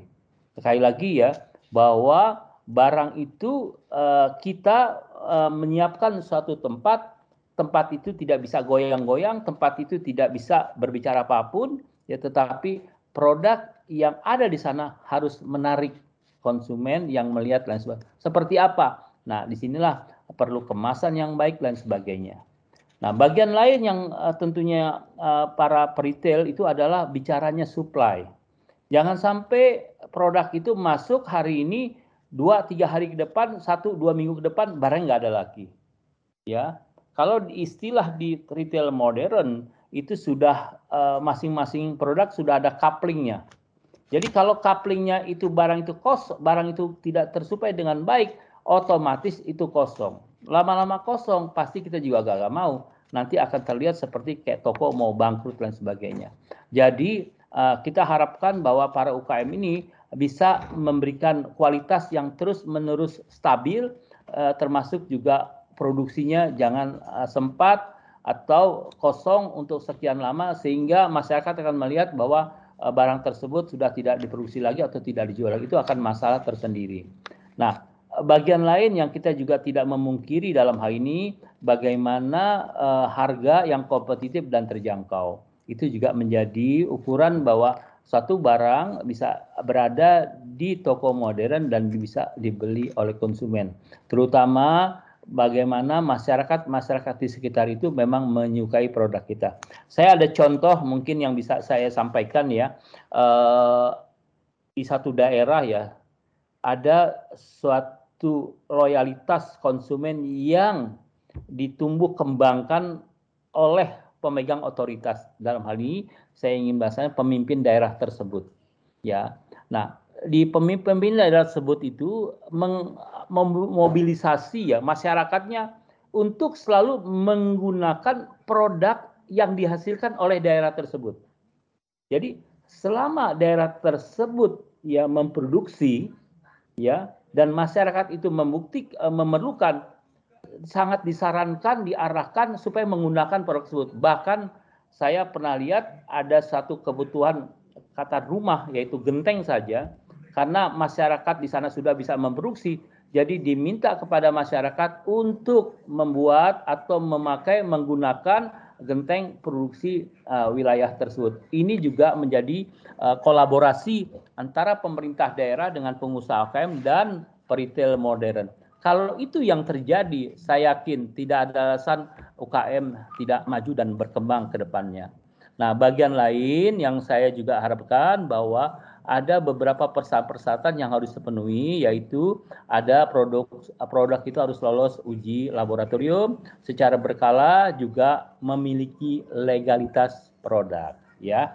Nah, legalitas produk apa tuh? Nah, nanti di dalam uh, apa kondisi uh, apa berikutnya saya akan juga bisa sampaikan pasti ada merek dagangnya. Ada orang juga kadang-kadang membeli ini produk halal atau tidak lain sebagainya. Itu juga harus dijadikan sebagai persyaratan yang uh, uh, harus dipenuhi oleh para pengusaha UKM. Nah, ini uh, kalau di yang sederhana kita nyebutnya adalah uh, MD atau PIRT yang harus dipenuhi oleh uh, apa rekan-rekan daripada pengusaha supaya produk tersebut ya uh, bisa diakan legal yaitu kalau PIRT adalah pangan industri rumah tangga itu yang paling uh, dikeluarkan oleh BPOM harus didaftarkan. Yang kedua adalah sekarang ini masyarakat juga sangat-sangat uh, uh, selektif kalau ada satu produk halal atau tidak. Ini juga diarahkan untuk bisa ya mendapatkan label halal tentunya dari uh, Majelis Ulama Indonesia. Dan yang tidak kalah penting, saat ini retail modern sudah begitu uh, menggunakan suatu sistem otomatis produk yang dijual harus mempunyai barcode. Ini sudah tidak bisa ditawar lagi. Barcode itu adalah bagian yang uh, apa uh, menjadi kesatuan yang tidak terpisahkan dari uh, penjualan retail. nah, saya ingin tampilkan uh, salah satu uh, pengusaha UKM. Mohon maaf, moderator, uh, kalau memang mungkin ada kirim videonya, saya ada kirim uh, sosok Ibu Nurjana yang saat ini uh, beliau yang memproduksi uh, makanan kecil, yaitu apa namanya uh, pilus, ya, yang uh, mulanya uh, beliau hanya menjual di satu daerah ya tepatnya Purwakarta dengan uh, jumlah toko yang sangat-sangat minim, sangat-sangat minim ya. Bahkan di wilayah kecamatan itu kita izinkan untuk dijual. Nah, ternyata produknya itu diminati oleh lingkungan, akhirnya berkembang, berkembang, berkembang, berkembang.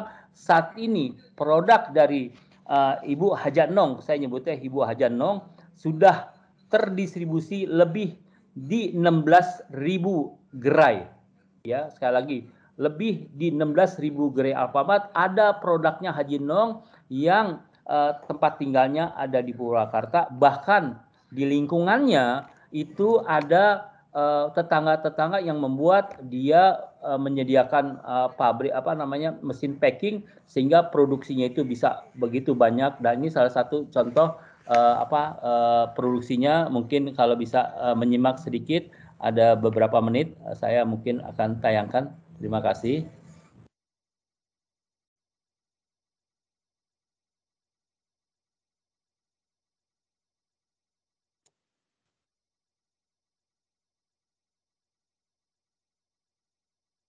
Audionya Pak Memo.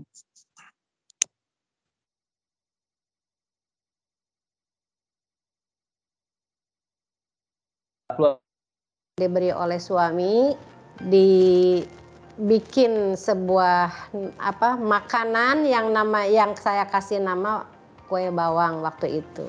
Dengan alat yang sederhana pakai pisau digoreng pakai wajan biasa saya bungkus kecil-kecil uh, untuk dijual ke warung dengan harga 20 rupiah. Saya fokus di situ hasilnya tidak segera saya nikmatin tapi saya berpikiran dan punya keyakinan usaha ini akan besar kalau dikelola dengan baik.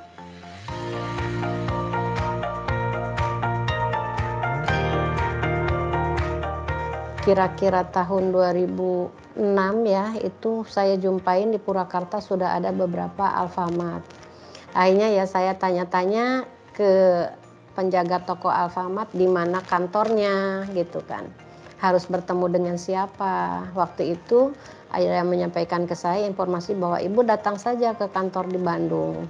Dari dasar itu saya punya harapan gitu yakin suatu hari akan diterima. Alhamdulillah setelah nunggu sekian lama bisa terkabul apa yang saya inginkan untuk bisa bermitra dengan Alfamart.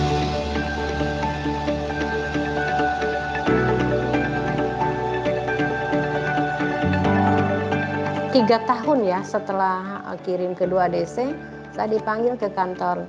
Uh, ditawarkan ditawarin ibu mampu apa siap nggak dibuka untuk Jabodetabek? Saya berpikir aduh alhamdulillah sekali. Kalau saya nggak ngejawab siap kapan lagi? Sehingga ya saya jawab siap saya siap. Total saat ini untuk total pengiriman permintaan Alfamart itu kurang lebihnya dengan tiga item 5.000 karton Pak. 5.000 karton per hari untuk satu kartonnya itu 4 kilo.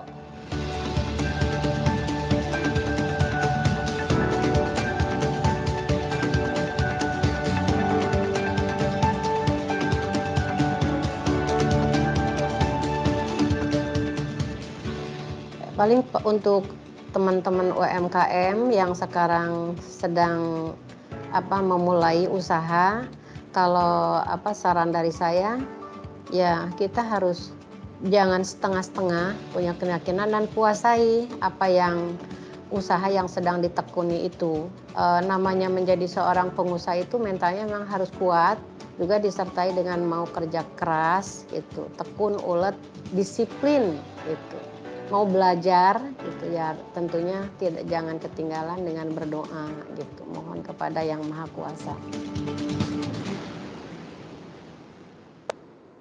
Ya terima kasih moderator yang telah menayangkan. Nah, inilah sosok pengusaha UMKM yang saya anggap ini berhasil. Nah kalau kita mendengar apa pernyataan dari Bu Haja Nong atau Bu Haja Nurjana ini adalah pertama adalah ulet ya bekerja baik. Pasti hasilnya baik ya karena uh, Bu Ajanong ini mulai dari kecil ya. Siapa nyana yang saat ini menjual dengan nilai yang pada saat itu sangat-sangat saya ingin sahabat kecil saat ini paling tidak per bulan omsetnya yang sudah kita catat tidak kurang dari enam setengah miliar ya saya nggak tahu kalau sudah enam setengah miliar per bulan apa itu masih masih masuk UKM ya saya nggak tahu ya tapi ya setidaknya Bu Ajanong ini benar-benar memanfaatkan uh, warga lingkungan untuk uh, bersama-sama memproduksi dan warga lingkungan uh, di sana uh, apa mendapatkan manfaat daripada usaha Janong. Saya pikir banyak usaha-usaha dari teman-teman pengusaha yang bisa uh, apa seperti Haja Nong dengan memanfaatkan peluang yang ada dan kita sebagai pengusaha harus punya optimis karena ada satu kata bahwa yang besar belum tentu mengalahkan yang kecil tapi yang cepat pasti akan meninggalkan yang lambat. Ayo para pengusaha harus cepat melihat peluang, melihat kesempatan yang uh, tentunya ada di hadapan kita. Karena kesempatan banyak datang uh, ada tapi tidak berulang-ulang. Begitu kesempatan ada, ayo cepat diambil. Nah, pada saat itulah kita akan masuk kepada peluang yang tadi eh, disampaikan oleh Bu Hajanong yaitu rasa optimis ya, ulet dan lain sebagainya.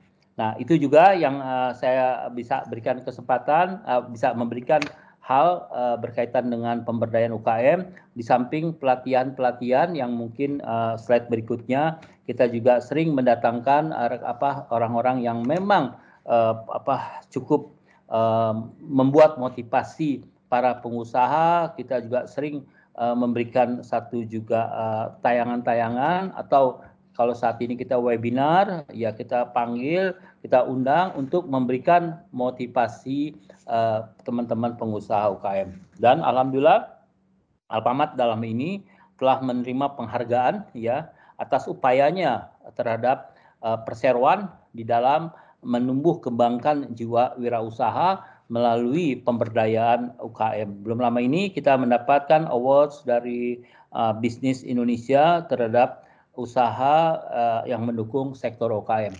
Mari teman-teman pengusaha UKM dari apa yang saya sampaikan tadi uh, dari uh, testimoni yang disampaikan oleh Hajanong sekiranya memberi, uh, memberikan motivasi buat pengusaha-pengusaha untuk bisa lebih baik, lebih besar dan bisa berkontribusi Indonesia melalui usaha-usaha yang saat ini Anda rintis seperti itu.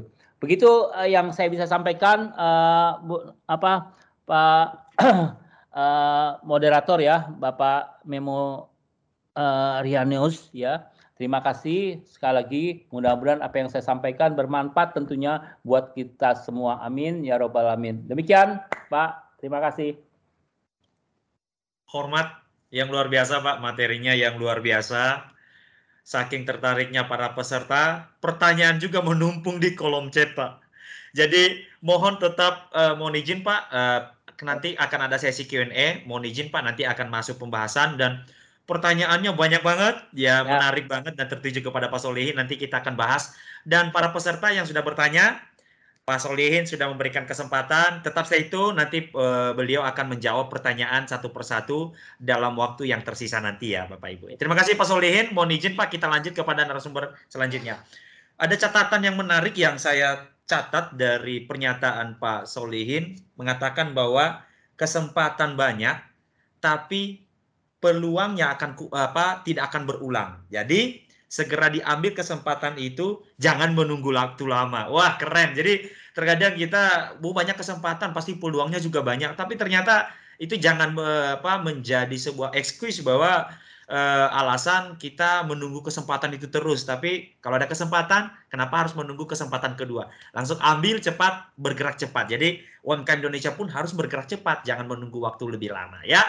Oke, terima kasih Pak Solihin dan next kita akan masuk kepada panelis kita kedua. Ini juga tidak kalah menarik ya.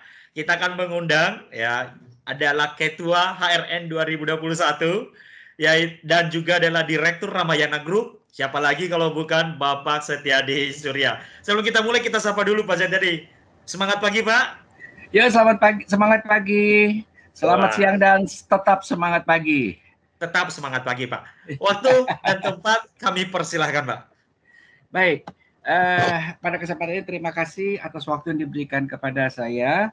Dan pertama-tama saya mengucapkan terima kasih uh, pada pembicara pertama Pak Roy yang dalam tadi sudah memaparkan uh, aktivitas daripada Hari Retail Nasional yang memang dalam hal ini kebetulan saya diminta untuk menjadi ketua panitia untuk mengisi acara Hari Retail Nasional ini.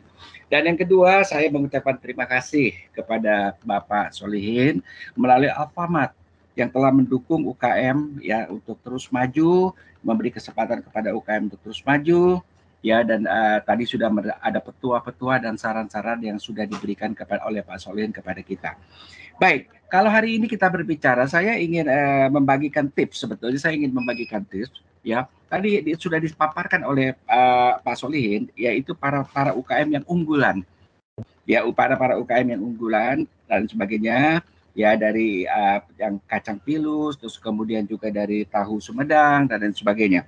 Nah, persoalannya adalah pertanyaannya, pertanyaan kita berharap bahwa unggulan unggulan-unggulan UKM ini bisa bertahan terus, ya baik dalam waktu uh, bukan hanya setahun dua tahun, tapi bisa berlangsung selama lima tahun bahkan bisa sampai menjadi 10 tahun.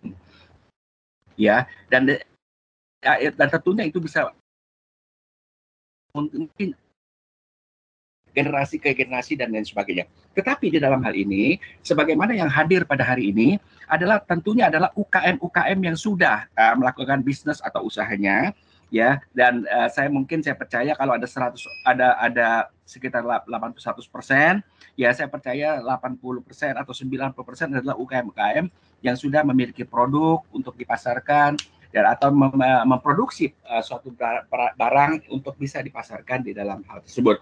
Nah, saya berbicara tentang mengenai masalah uh, apa namanya uh, pencitraan. Di dalam hidup kita, di dalam manusia kita mengenal kata pencitraan atau kita kenal kata-kata image. Setiap uh, image itu ada macam-macam, ya. Ketika kita melihat Paroy, apa image-nya? Senang, ya, sukacita. Uh, Pak Paroy kalau bicara juga ketawa terus, lain sebagainya. Itu ada satu pencitraan daripada Pak Pak Paroy itu sendiri. Demikian pun juga kepada Pak Solihin Ya kalau kita melihat kepada Pak Solin ada ada satu kesan apa? Eh, ke kebapaan lain sebagainya. Ya terus memberikan petua apa namanya uh, saran-saran masukan dan lain sebagainya. Itu semua ada pencitraan. Nah pencitraan ini bukan sesuatu yang uh, memang intangible tidak nampak tidak kelihatan dan sebagainya. Tetapi pencitraan itu memberikan kebebasan ya kepada sesuatu untuk bisa bergerak dan bisa berubah.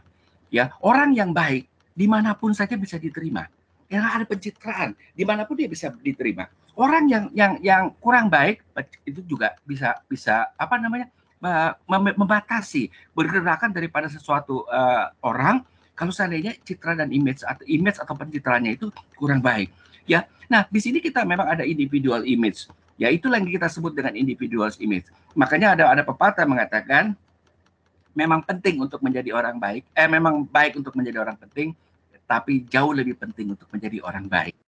Itu ya itu yang ada satu individual image yang, yang kita hidup manusia nggak lepas dari image itu juga.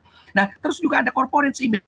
Corporate image itu juga uh, ya berupa satu institusi atau perusahaan yang memberikan image kepada kepada masyarakat, kepada pemerintah, Ya sejauh ini kita melihat bahwa image dari Pak Alfamart begitu luar biasa, mendukung daripada ini. Tetapi itu bukan hanya Alfamart. Kebetulan yang berbicara itu adalah Alfamart, yaitu adalah Pak Bapak Solihin yang mewakili. Tapi kita di dalam uh, modern juga memiliki uh, memiliki apa namanya komitmen untuk mendorong UKM ini untuk selalu maju. Dan ini bukan satu hal yang basa-basi. Nah, pada kesempatan ini saya akan berbicara tentang produk image. Ya, produk image image apa pencitraan apa terhadap yang yang terjadi kepada satu produk. Ini penting sekali. Karena apa? Karena dengan produk image yang baik apa dan sebagainya itu tentu akan memberikan kemudahan bahwa barang satu barang atau suatu produk itu bisa diterima di mana pun juga ya.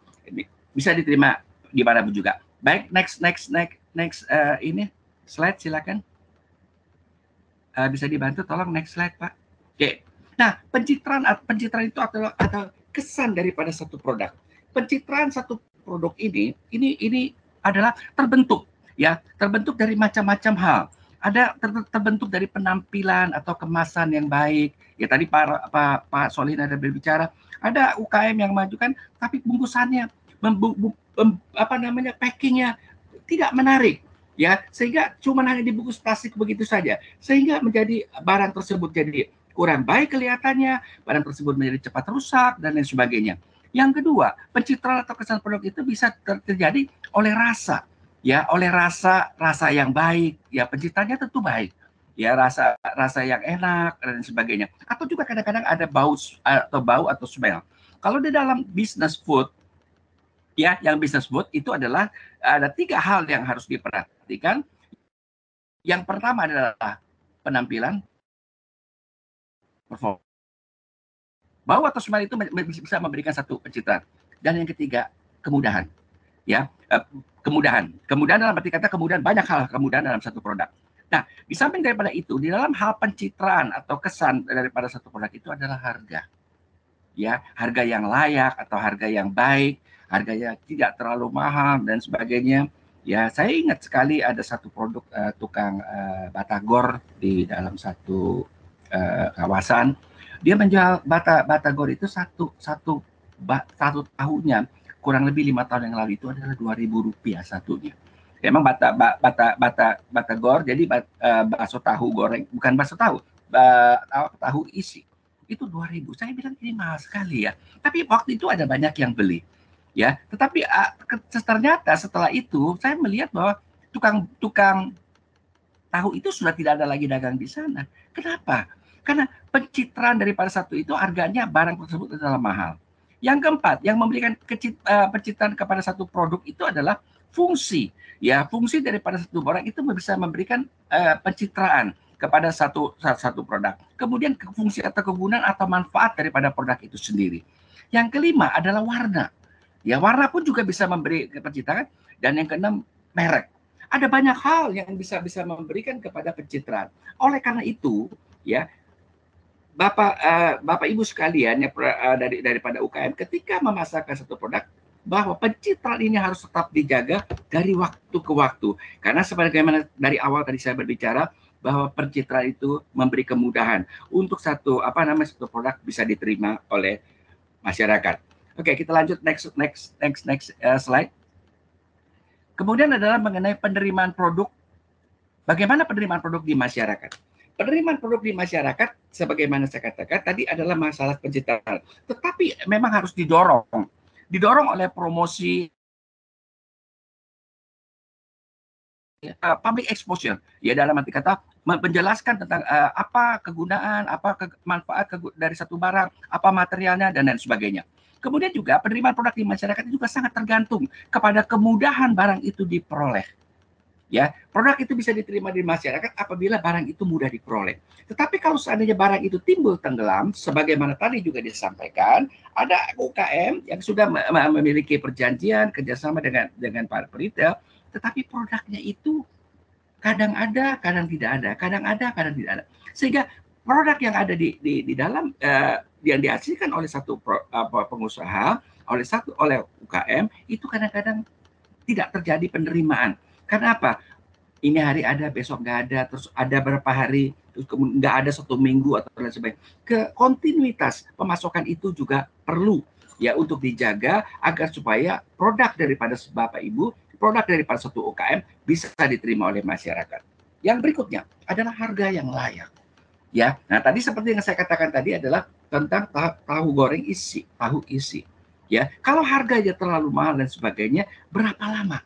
Ya, berapa lama uh, seorang pedagang itu bisa mampu bertahan? Ya, kembali kepada persoalan kita berdoa saja. Apa yang ditampilkan oleh oleh Alfamart uh, tadi uh, daripada uh, toko-toko ini, semoga bisa panjang.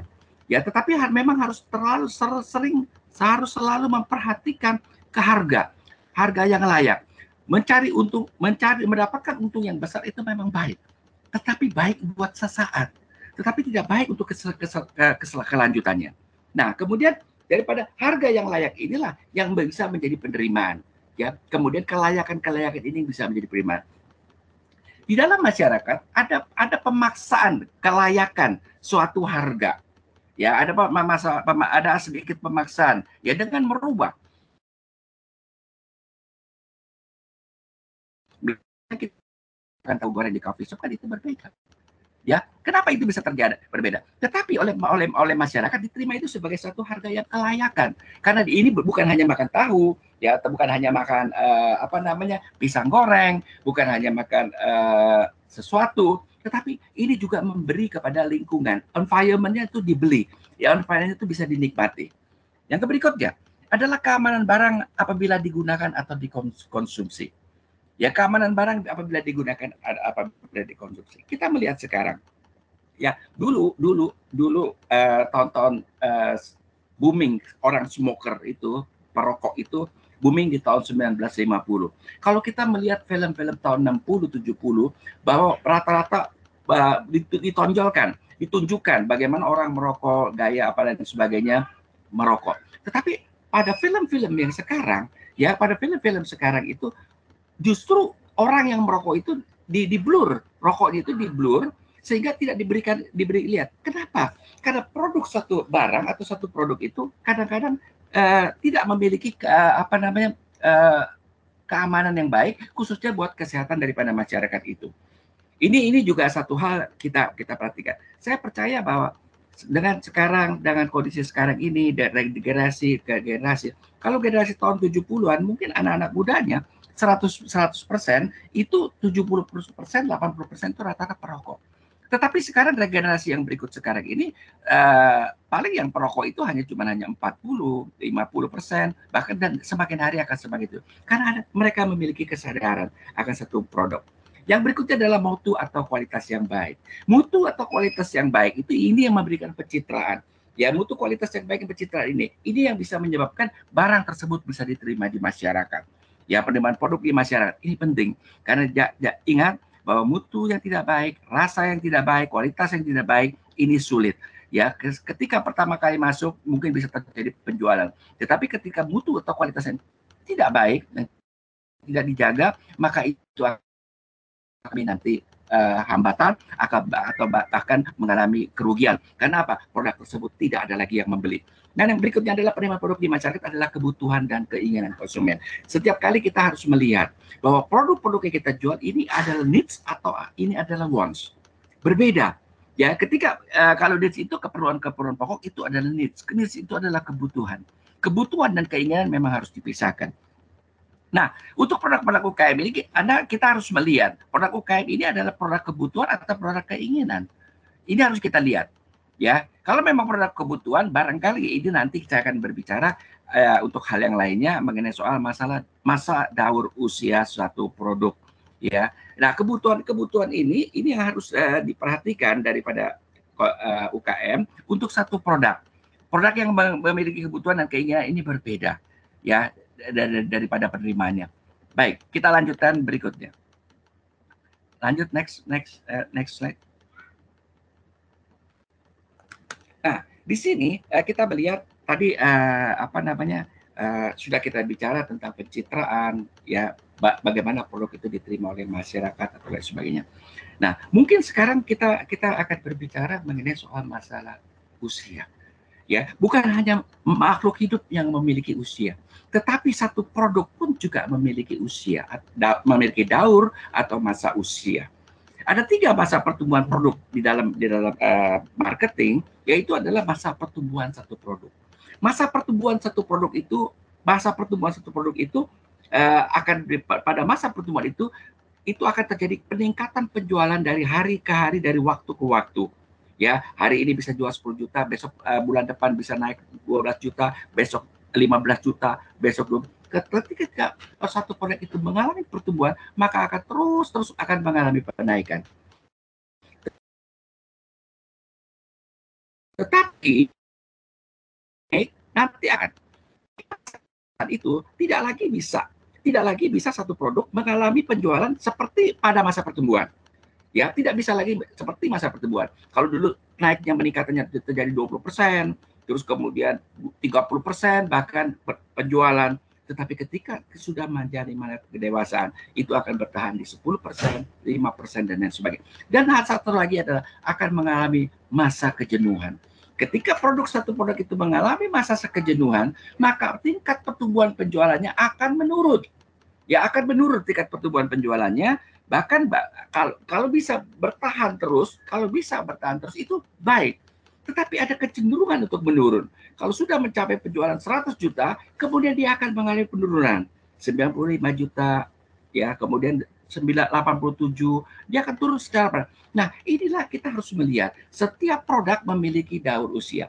Ketika UKM menjual satu produk dan penjualan produk ini mulai mengalami penurunan, kita sudah harus mulai sadar ini adanya masa usia di pada tingkat satu kejenuhan. Nah, di dalam hal tersebut ini saya kemukakan bahwa semua produk akan melewati masa atau masa tersebut eh, fase atau masa tersebut di atas. Ya akan melewati masa-masa tersebut di atas. Ya ada yang masanya itu satu tahun, atau masanya dua tahun, atau masa tiga tahun, ada baik lima tahun, atau bahkan saat lima tahun. Tetapi tidak ada produk yang dapat bertahan selama dari satu dekade ke dekade berikutnya dengan tidak melakukan sesuatu apa pun. Kita harus sadar bahwa satu produk akan habis dengan sendirinya lewat masa usia. Dulu kita makan tahu, kita makan tahu. Tahun-tahun 60 mana ada tahu isi. Ya, tapi kemudian ada kita kenal dengan tahu isi, kemudian kita kenal dengan batagor. Ini nanti yang akan kita bicarakan lebih lanjut kepada masalah tersebut. Nah, lanjut next uh, next uh, ini uh, apa namanya slide silakan tolong bantu. Yang berikutnya adalah lamanya masa usia satu produk. Ya, tadi saya, kita tadi sudah saya kemukakan bahwa satu produk ada umurnya. Ada yang umurnya satu tahun, itu produknya cepat, ada yang umurnya tiga tahun, ada yang lima tahun, mungkin ada yang tujuh tahun atau mungkin juga ada yang delapan tahun. Ya, itu akan akan ini. Nah, itu sangat tergantung kepada produk ini sebagai produk suatu kebutuhan ataukah produk ini sebagai satu keinginan. Kalau produk satu-satu kebutuhan memiliki masa daur usia yang lebih panjang. Tetapi produk sebagai satu keinginan, apa namanya? Produk sebagai satu keinginan memiliki masa daur yang begitu pendek. Ya, ini ini uh, apa namanya uh, hukumnya yang berlaku. Nah, masa daur suatu usia produk juga sangat tergantung kepada perubahan sosial di masyarakat. Ya, kita lihat sekarang menjamur di mana-mana kopi, kopi, kopi. Dulu tahun-tahun 70-an kita minum kopi ya di warung. Nggak ada kafe, nggak ada kafe shop. Ya, tapi sekarang itu karena perubahan sosial masyarakat, wah dengan masuknya produk-produk kafe dari Amerika seperti Starbucks dan sebagainya itu menjadi trendy di masyarakat. Ya uh, kafe dan sebagainya. Ini perubahan terjadi perubahan sosial masyarakat. Oleh karena itu kita lihat sekarang bahwa mall-mall ketika pintu masuk malah kafenya ada ya, ditonjolkan terlebih dahulu. Ada ada ada kafe Starbucks ada kafe yang lain eh, ditampilkan di depan pintu mall masuk. Itu ada di, di, di, di apa namanya di mall-mall yang kita lihat ada di Jakarta seperti sekarang ini. Nah, tapi juga masa usia satu produk juga sangat tergantung kepada agama atau kepercayaan.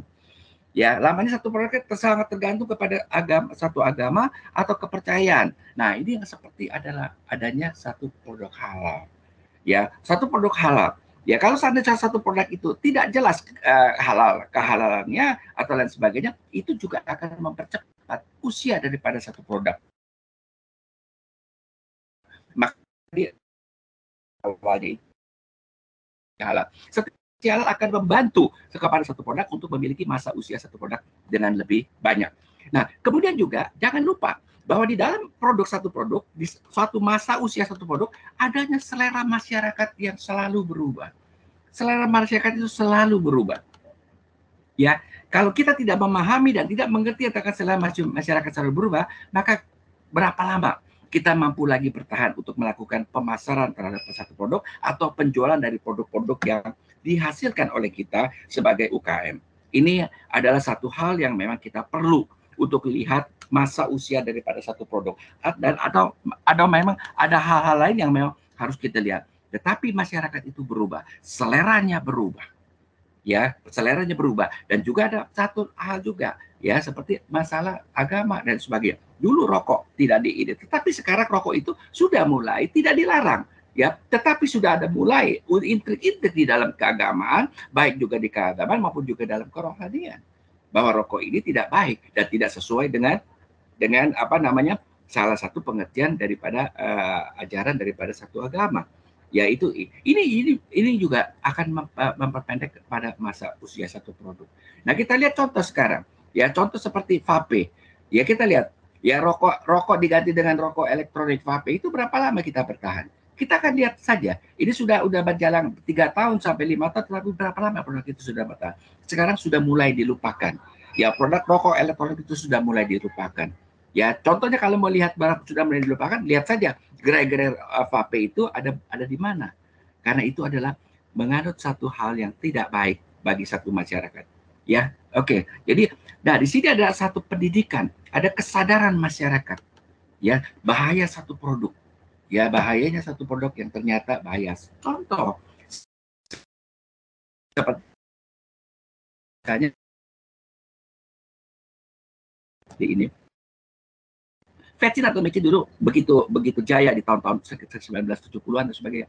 Tetapi dengan kemajuan daripada satu masyarakat dalam pendidikan atau kemajuan dalam bidang kedokteran ataupun juga farmasi menyatakan bahwa Vetsin atau itu kurang baik untuk ini. Maka daripada itu kita melihat sekarang ya antara kehidupannya ya dibutuhkan antara dibutuhkan dan tidak dibutuhkan. Malah ada orang yang sudah mulai makan tolong jangan pakai vaksin atau lain sebagainya. Ini hal yang akan mengganggu kepada uh, lamanya masa usia satu produk. Lanjut. Lanjut, tolong bantu. Nah, saya ingin berbicara satu dulu. Ini tadi dari masa usia satu produk. Lahir dari satu usaha itu dari satu produk. Ya, kita harus ingat, lahir satu usaha dari satu produk. Ya, jadi ya satu atau sejenis produk yang menyebabkan satu usaha dikenal sebagai main produk atau produk utama. Ketika kita mulai ya kalau ketika kita mulai ada ada seperti misalnya Ramayana Department Store itu foundernya itu pendirinya adalah tadinya ada penjual toko pakaian. Ya itu toko pakaian pakaian itu uh, pakaian baik pakaian pria atau pakaian wanita ya pokoknya pakaian lah. Itu itu, itu menjadi satu pen produk daripada uh, daripada itu makanya Ramayana tidak pernah berganti kepada supermarket tapi Ramayana tetap menjadi uh, department store Nah sama juga dengan dengan dengan uh, kelahiran daripada Matahari App Store. Itu awalnya itu adalah dari satu produk, satu jenis produk yaitu adalah pakaian. Ya, ya. Kemudian ada kemudian ketika, ketika menjalankan usaha daripada uh, usaha karena ada penjualan satu produk akan lahir kemudian produk-produk yang lain, produk-produk pendukung atau produk-produk yang pelengkap. Ya, lainnya. Misalnya satu satu contoh saya katakan kayak tadi uh, penjual tahu. Kemudian uh, ta ya izin Pak. Yes. Jika berkenan lima menit lagi Pak. Terima kasih Boleh. Pak. Oke, okay. saya tinggal ini ya. Itu akan akan uh, apa uh, ada produk pendukung. Tetapi dalam hal tersebut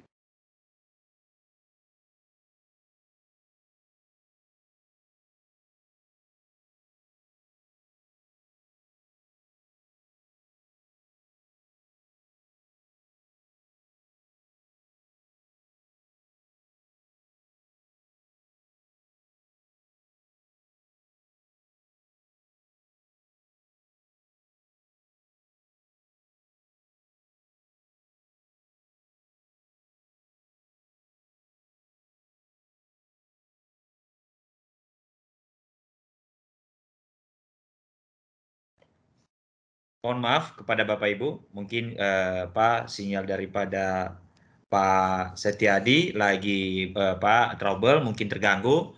Ya, saya, inilah namanya. Ya. Ya, sorry, saya, saya silakan Pak, lanjut Pak. Siap. Lima menit jadinya kan lima menit ya Pak. Saya masih Siap, bicara. Pak. Lanjut Pak. Karena ada pesan yang saya mau sampaikan. Nah, jangan kita berubah kepada satu produk utama. Ya, jadi kadang-kadang ada ada pedagang yang awalnya dagang baju, kemudian sekarang dagang sepatu. Ya, ini ini sudah lari daripada produk utama. Jadi untuk hal tersebut ini sering kali kita harus sadar bahwa memang produk utama memberikan margin yang kecil.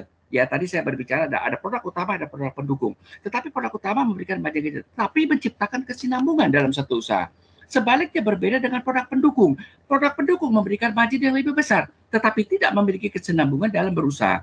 Nah, oleh karena itu pesan daripada kami dalam pada hari ini adalah fokuslah kepada produk utama. Kita mau jual apa?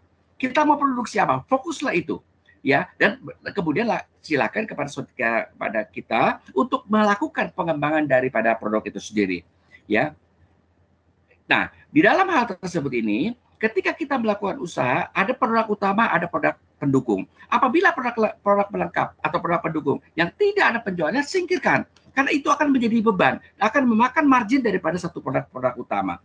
Yang berikutnya adalah lakukan penelitian dan lakukan sesuai dengan waktu yang tepat Nah, ini adalah manajemen waktu. Manajemen waktu ini yang kadang-kadang ada kelemahan. Dibaca oleh oleh pihak Kemenkop bahwa masalah daripada UKM itu adalah manajemen waktu. Ketika mereka harus melakukan inovasi, ketika mereka harus melakukan ini, mereka tidak melakukan. Silakan dilanjutkan, Pak. Uh, poster yang berikutnya. Lanjut satu lagi, Pak. Posternya, Pak. Next. Nah, oleh karena itu kita harus melakukan pengembangan suatu produk. Pengembangan suatu produk terciptakan ada satu inovasi kita harus melakukan inovasi. Apa itu, inovasi? Itu inovasi adalah satu perubahan. Nah, inovasi didasarkan kepada kreativitas. Kita selaku penjual satu produk UKM harus memiliki kreativitas. Dengan inovasi akan terjadi produk diversifikasi ya yang me me menyesuaikan dengan selera masyarakat. Inovasi itu adalah satu langkah ke depan yang lebih maju. Tetapi dalam hal ini, diversifikasi produk mungkin merupakan produk musiman Mungkin ketika kita dagang uh, tahu, terus kemudian kita kembangkan tahu apa, tahu apa, tahu apa, itu mungkin adalah diversifikasi dari satu produk. Tetapi itu adalah merupakan mungkin bisa menjadi produk musiman. Tetapi kembalilah tetap kepada apa yang menjadi kebut apa uh, produk utama di dalam kita menjual. Diversifikasi diversifikasi dapat meningkatkan penjualan dan dapat meningkatkan margin atau laba. Yang berikutnya, diversifikasi dapat mempertahankan eksistensi produk di pasaran. Lanjut, silakan. Nah, kesimpulannya. Kesimpulan yang terakhir, tentukan. Ya dalam hal ini selaku UKM tadi Pak Pak Solin katakan jadilah pengusaha yang tangguh. Se seorang pengusaha tidak mungkin tangguh apabila tidak pernah mengalami kegagalan. Tentukan produk utama, maju terus untuk melakukan itu. Ya, tentukan produk utama, kemudian dalam usaha ketika kita memiliki produk utama, beri perhatian kepada produk utama yang lebih. Ya, kemudian lanjutannya adalah lakukan inovasi melalui penelitian dan melihat keluar atau melihat ke pasar apa yang menjadi selera, apa yang menjadi ini. Jadi kalau misalnya uh, baju hijab atau lain sebagainya, lakukan. Jangan hanya menjual baju hijab, tapi lakukan inovasi. Apa inovasi inovasi yang lain? Karena inovasi akan memberikan keunggulan kepada satu produk kita. Tetapkan produk diferensiasi, tetapkan produk diferensiasi menetapkan produk diferensiasi adalah melakukan perbandingan antara produk kita dengan produk orang lain. Apa kelebihan produk kita? Apa ke kekurangan produk kita? Ini adalah analisa, analisa dari SWOT juga, uh, strength, weakness, uh, SWOT, uh, apa, opportunity dan threat. Ya ini ada satu apa yang menjadi keunggulan, apa yang menjadi kelemahan, bagaimana keunggulan kita kita pergunakan. Ini penting di dalam hal kita mempositioning produk daripada kita. Lakukan terus produk diversifikasi sebagai satu produk unggulan untuk saudara lebih maju ke depan daripada orang lain. Sebelum orang lain melakukan, lakukanlah itu terlebih dahulu. Lakukan manajemen waktu yang tepat. Jangan saya pesankan kepada ini adalah jangan menghapuskan produk utama. Ketika saudara usaha ada kadang-kadang orang sudah mulai keluar dari produk utamanya ditinggalkan terus melakukan diversifikasi. Karena ingat bahwa diversifikasi itu baik tetapi kadang-kadang diverifikasi membawa kita kepada satu season atau musiman. Dan yang terakhir adalah jangan pernah menyerah. Oke, dari daripada saya itu next next next next itu ya terima kasih. Nah ini karena faktor waktu juga sebenarnya saya ingin banyak bicara banyak tetapi karena faktor waktu sudah diingat oleh Pak Memo memang sebagai orang yang terakhir waktunya juga sangat tergantung kepada bicara yang pertama dan kedua. Terima kasih Pak Pak moderator. Ini yang saya sampaikan. Terima kasih. Terima kasih. Pak apa Pak Setiadi yang apa uh, menyampaikan materinya dengan sangat semangat Bapak Ibu ya. Uh, Pak terima kasih dan ini uh, adalah materi yang linear dengan tadi dibuka oleh keynote kita disampaikan pesannya daripada Alfamart dan disampaikan pesannya dari uh, Pak Setiadi yang terakhir. Jadi cukup-cukup uh, sangat uh, memuaskan kita walaupun tidak semuanya secara teknis dan dalam waktu yang cukup masih tersisa ini, ayo kita sekarang masuk kepada sesi diskusi. Nah, sebelum sesi diskusi tadi ada beberapa uh, Pak uh, pesan yang menarik dari Pak Setiadi bahwa untuk mendorong uh, supaya ini beliau sangat fokus kepada produk ya. Jadi kesimpulannya adalah tentukan produk utama, fokus kepada produk utama, inovasi, kemudian jangan mengganti produk utama, tapi yang paling penting tetap keep spirit, jangan menyerah. Nah, itulah UMKM yang Indonesia yang tangguh, maju, dan berkembang ya. Jadi, itu adalah salah satu uh, kesimpulan terakhir. Dan mohon izin, kita menyapa sedikit. Pak Roy masih ada di tempat, Pak. Mohon izin, Pak Roy. Siap, semangat. Sel Wah, ternyata masih di tempat ya, Pak. Baik. Nah, ini kayaknya ada satu pertanyaan, Pak. Kayaknya Ya. Lebih lebih tepat dijawab oleh Pak Roy. Mungkin uh, pertanyaan ini akan kita bacakan sendiri dan mungkin nanti akan dijawab oleh uh, para narasumber kita dengan dengan singkat uh, karena waktunya cukup ini Pak. Uh, ada satu pertanyaan ini pakainya lebih tepat dijawab oleh Pak Roy dari dari Bu Angela. Pertanyaan seperti ini Pak Roy. Uh, untuk memajukan UMKM saat ini uh, untuk bergabung di mall-mall di Jakarta kami masih di charge 30% pihak mall dan 70% pihak UMKM. Apakah tidak ada pertimbangan untuk lebih menguntungkan UMKM misalnya 20% pihak mall, 80% kepada pihak UMKM. Nah, ini jauh lebih tepatnya dijawab oleh Ketum Aprindo kita ini. Mungkin ada tanggapan singkatnya Pak, silakan Pak Roy.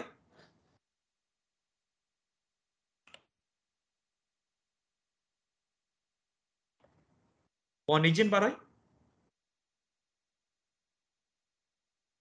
Baik. Ya, baik. Terima kasih Pak Memo.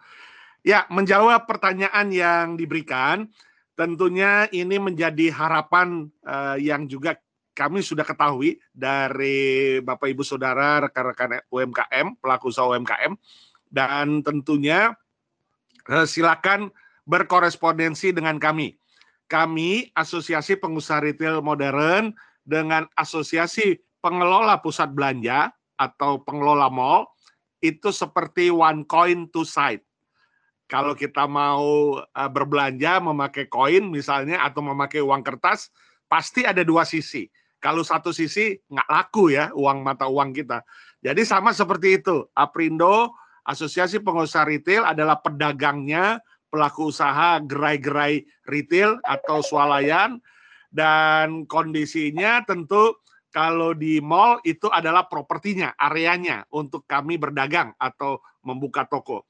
Nah, kami selalu berhubungan erat dan berhubungan sangat dinamis karena apa? Karena memang ini adalah bagian one coin two side. Ya, satu sisi yang sama-sama punya fungsi untuk memajukan ekonomi.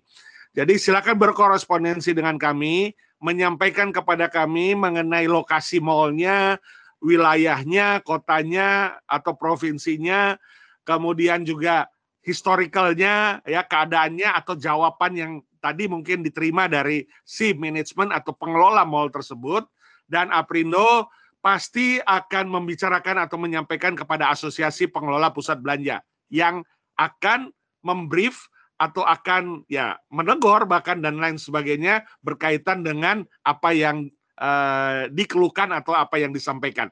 Prinsip dasarnya jadi sesuai dengan apa yang sudah menjadi prioritas utama dari pemerintah kita Pak Presiden Jokowi ya dalam pidato kenegaraannya di tanggal 17 Agustus 2021 menyampaikan bahwa kolaborasi dan sinergisitas itu perlu menjadi perhatian. Jadi tentunya nanti kita akan uh, support untuk hal tersebut karena apa? Karena prinsip dasarnya Aprindo dan APBBI welcoming terhadap UMKM. Tinggal bagaimana nanti supaya bergiliran atau mekanismenya itu saja sebenarnya yang diatur.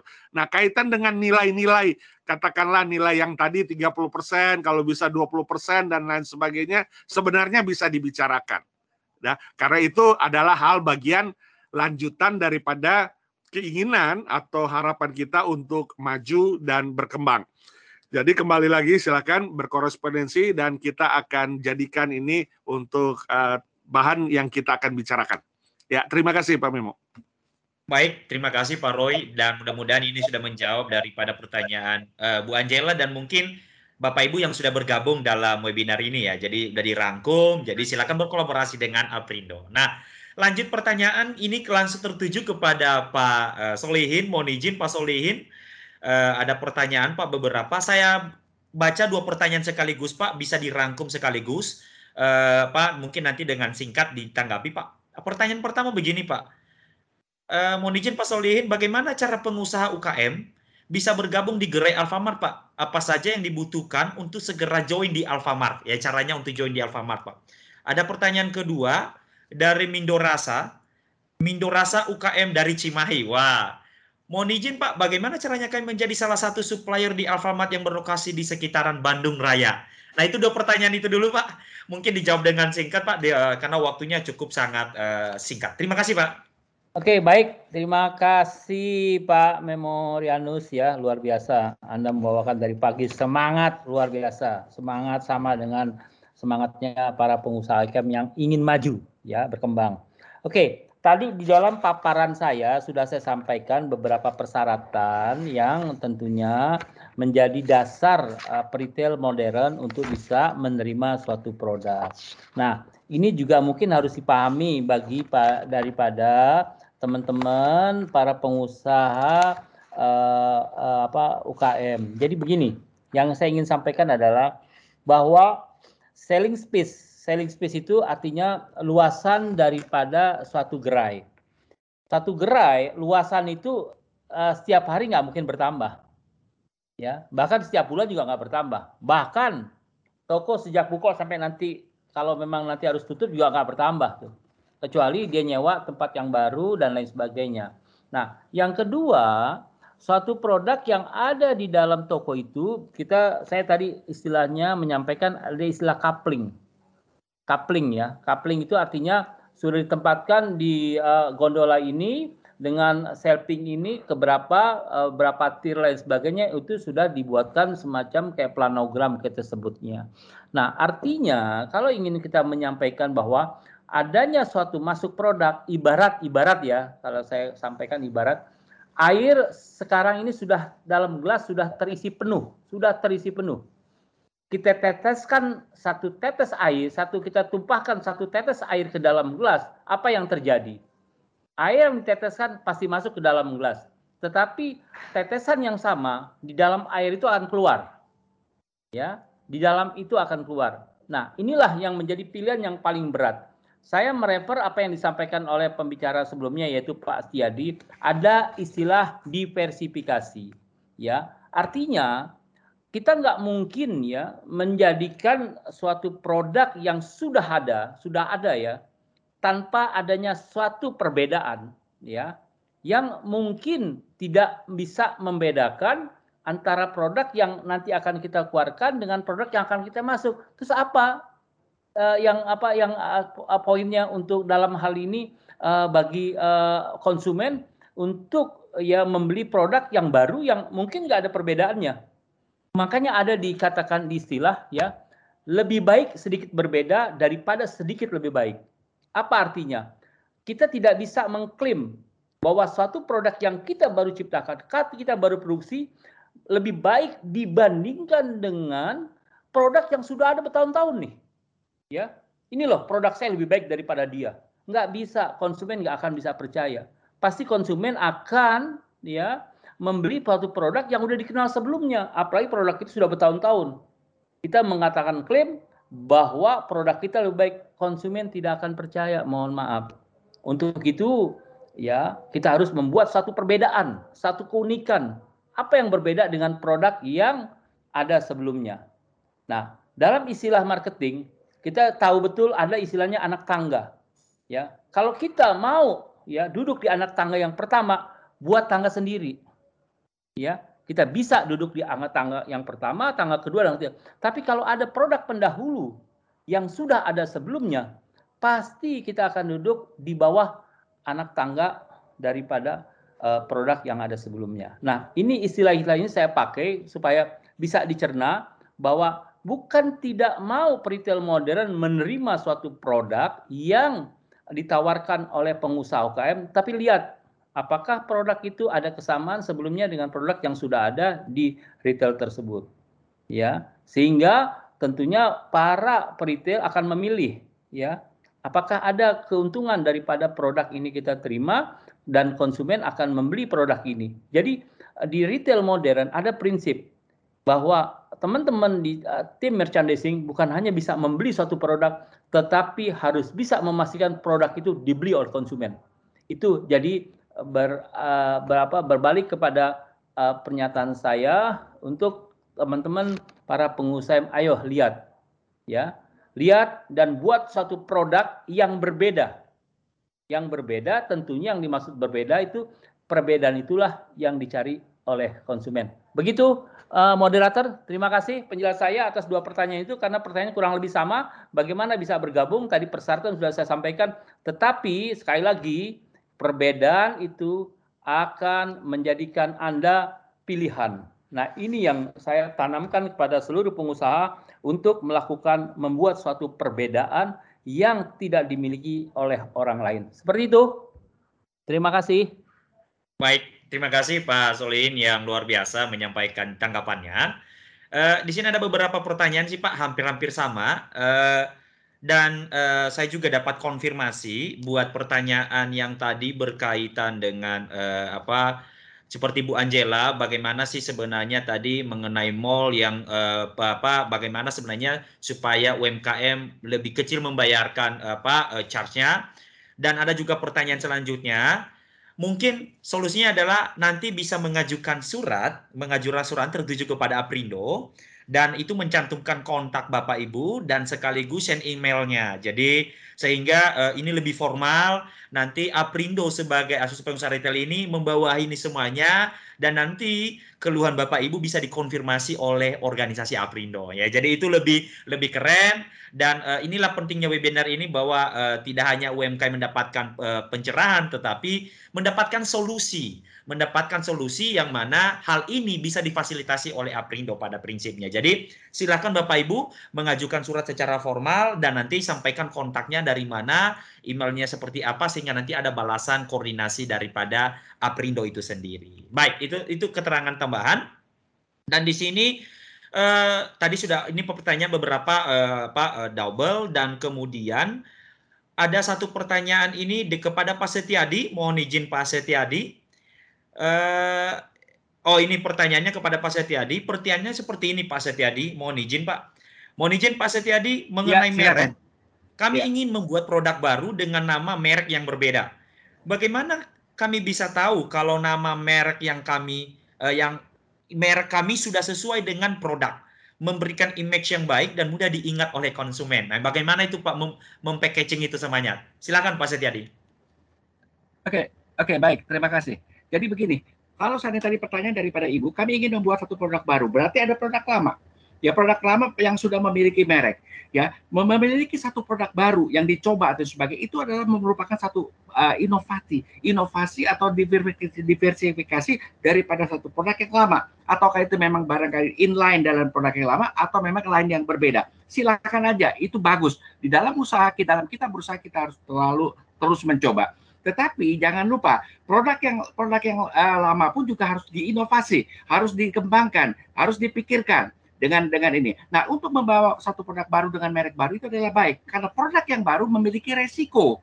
Ya, jangan produk yang baru itu justru me me mengganggu kepada uh, pencitraan daripada satu merek, brand brand brand image daripada satu merek di pasaran. Jadi itu bagus. Lakukan hal seperti itu. Nah, kemudian nama nama merek itu, nama merek itu hendaknya disesuaikan lah. Kalau sepatu pria namanya nama pria lah. Kalau sepatu wanita namanya nama wanita Ya, jadi kadang-kadang saya, saya katakan kalau memang kita biasa bikin sepatu pria, itu juga uh, apa namanya uh, pakai nama merek pria kalau sepatu wanita, tapi jangan juga jauh daripada berilah nama yang gampang diingat. Yang kedua adalah jauh daripada uh, pengertiannya. Misalnya jual kacang snack atau yang sebagainya merek-mereknya Mercedes Benz apa itu kan jauh pengertiannya yang yang apa namanya yang eh, sesuai dengan produknya. Karena orang kalau bicara Mercedes-Benz itu orang bicara bicara pengertiannya tentang mobil. Tapi kalau ini adalah snack. Jadi pergunakanlah merek yang baik, yang cocok untuk produk-produk itu sendiri dan yang mudah diingat. Memiliki satu produk baru itu baik. Ya, karena itu adalah satu contoh diversifikasi atau perubahan-perubahan daripada satu produk. Itu baik. Demikian dari tanggapan dari saya, Pak. Terima kasih. Baik. Terima kasih Pak Setiadi yang luar biasa menang, memberikan tanggapan dan uh, ada di sini uh, Pak uh, tanggapan dari peserta siapa Solihin Insya Allah kurma Jawa Mubarok dari Belimbing Hulu akan coba tampil berbeda. Yes. Oke okay, Bapak Ibu, uh, jadi uh, hasil webinar hari ini sebenarnya dibuka tadi oleh Pak uh, Pak Roy keynote kita, kemudian disampaikan materinya oleh Pak Solihin dan disampaikan materinya Pak Setiadi bahwa kita melihat bahwa latar beliau-beliau ini memang dari liter modern yang selama ini tidak asing lagi. Alfamart siapa sih yang tidak asing dengan Ramayana siapa sih yang tidak asing. Jadi uh, hal ini menjadi sesuatu hal yang diseringkan, dibagikan ilmunya dan tidak hanya kita dengar tetapi langsung action. Ya tadi disampaikan oleh Pak Solihin bahwa kesempatan itu banyak tapi tidak akan berulang. Jadi satu kali ada kesempatan langsung eksekusi, langsung ambil kesempatan itu. Jadi berhubung juga karena waktu kita sudah sangat uh, apa uh, berakhir karena di jadwal itu sampai jam 12 siang. Kebetulan juga di sini uh, Bapak Ibu mungkin sudah masuk ke jam istirahat, makan siang, sholat dan sebagainya. Maka uh, kami akan beberapa kesimpulan tadi bahwa Bapak Ibu sudah banyak materi dan nanti materi para pembicara pun akan kita berikan kepada Bapak Ibu ya. Uh, no problem kita akan kirimkan. Jadi uh, silakan nanti Bapak Ibu mendapatkan materi ini karena kami rasa Bapak Ibu pun dari UMKM yang sudah ada ini bisa uh, apa uh, mendapatkan materi tidak hanya kepada presentasi hari ini.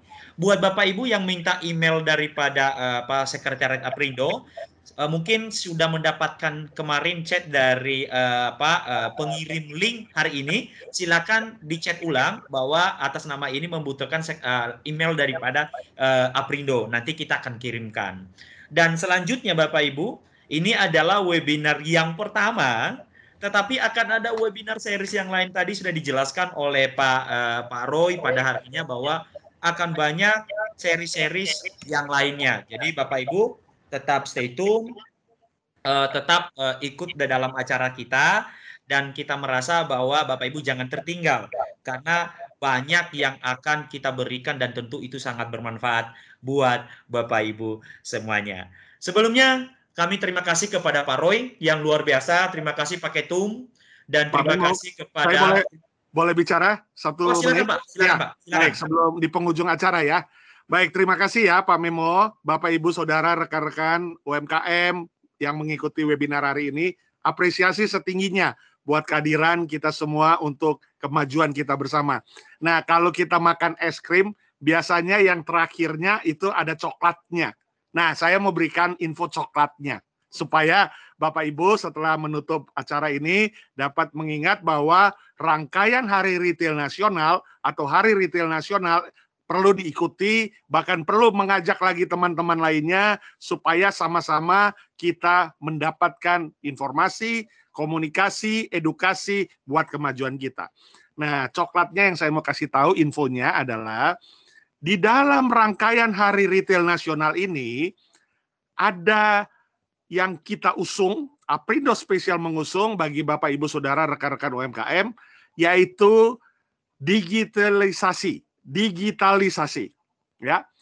Kita Hari Retail Nasional yang akan berlangsung di opening seremonikan pada minggu depan, kami berharap uh, tentunya Eh, dalam konfirmasi karena Bapak Presiden masih di Dubai dan baru kembali nanti uh, minggu depan kita sedang menunggu konfirmasi kita sudah undang kemudian Bapak Menko Equin Bapak Menteri Perdagangan Bapak Menteri Investasi dan berbagai macam lagi pembicara tapi ada satu hal yang saya mau jadikan sebagai penutup di acara pagi hari ini ada proses, ada informasi, ada komunikasi untuk digitalisasi. Kenapa? Karena Hari Retail Nasional ini didukung sepenuhnya oleh Microsoft Indonesia. Microsoft Indonesia adalah bagian daripada Microsoft Worldwide Company yang setiap saat pasti kita gunakan produknya. Contohnya, Bapak Ibu akan mengetik surat memakai Word, Bapak Ibu akan mengetik tabel memakai Excel, membuat bahan materi presentasi memakai PowerPoint. Ya, Microsoft adalah menjadi bagian uh, aktivitas setiap waktu, setiap saat ketika kita bekerja, ya. Nah, ini tentunya menjadi hal yang menarik karena Microsoft Indonesia sudah siap memberikan pembinaan, memberikan informasi mengenai produk dan jasa dari Microsoft untuk Bapak Ibu Saudara sekalian.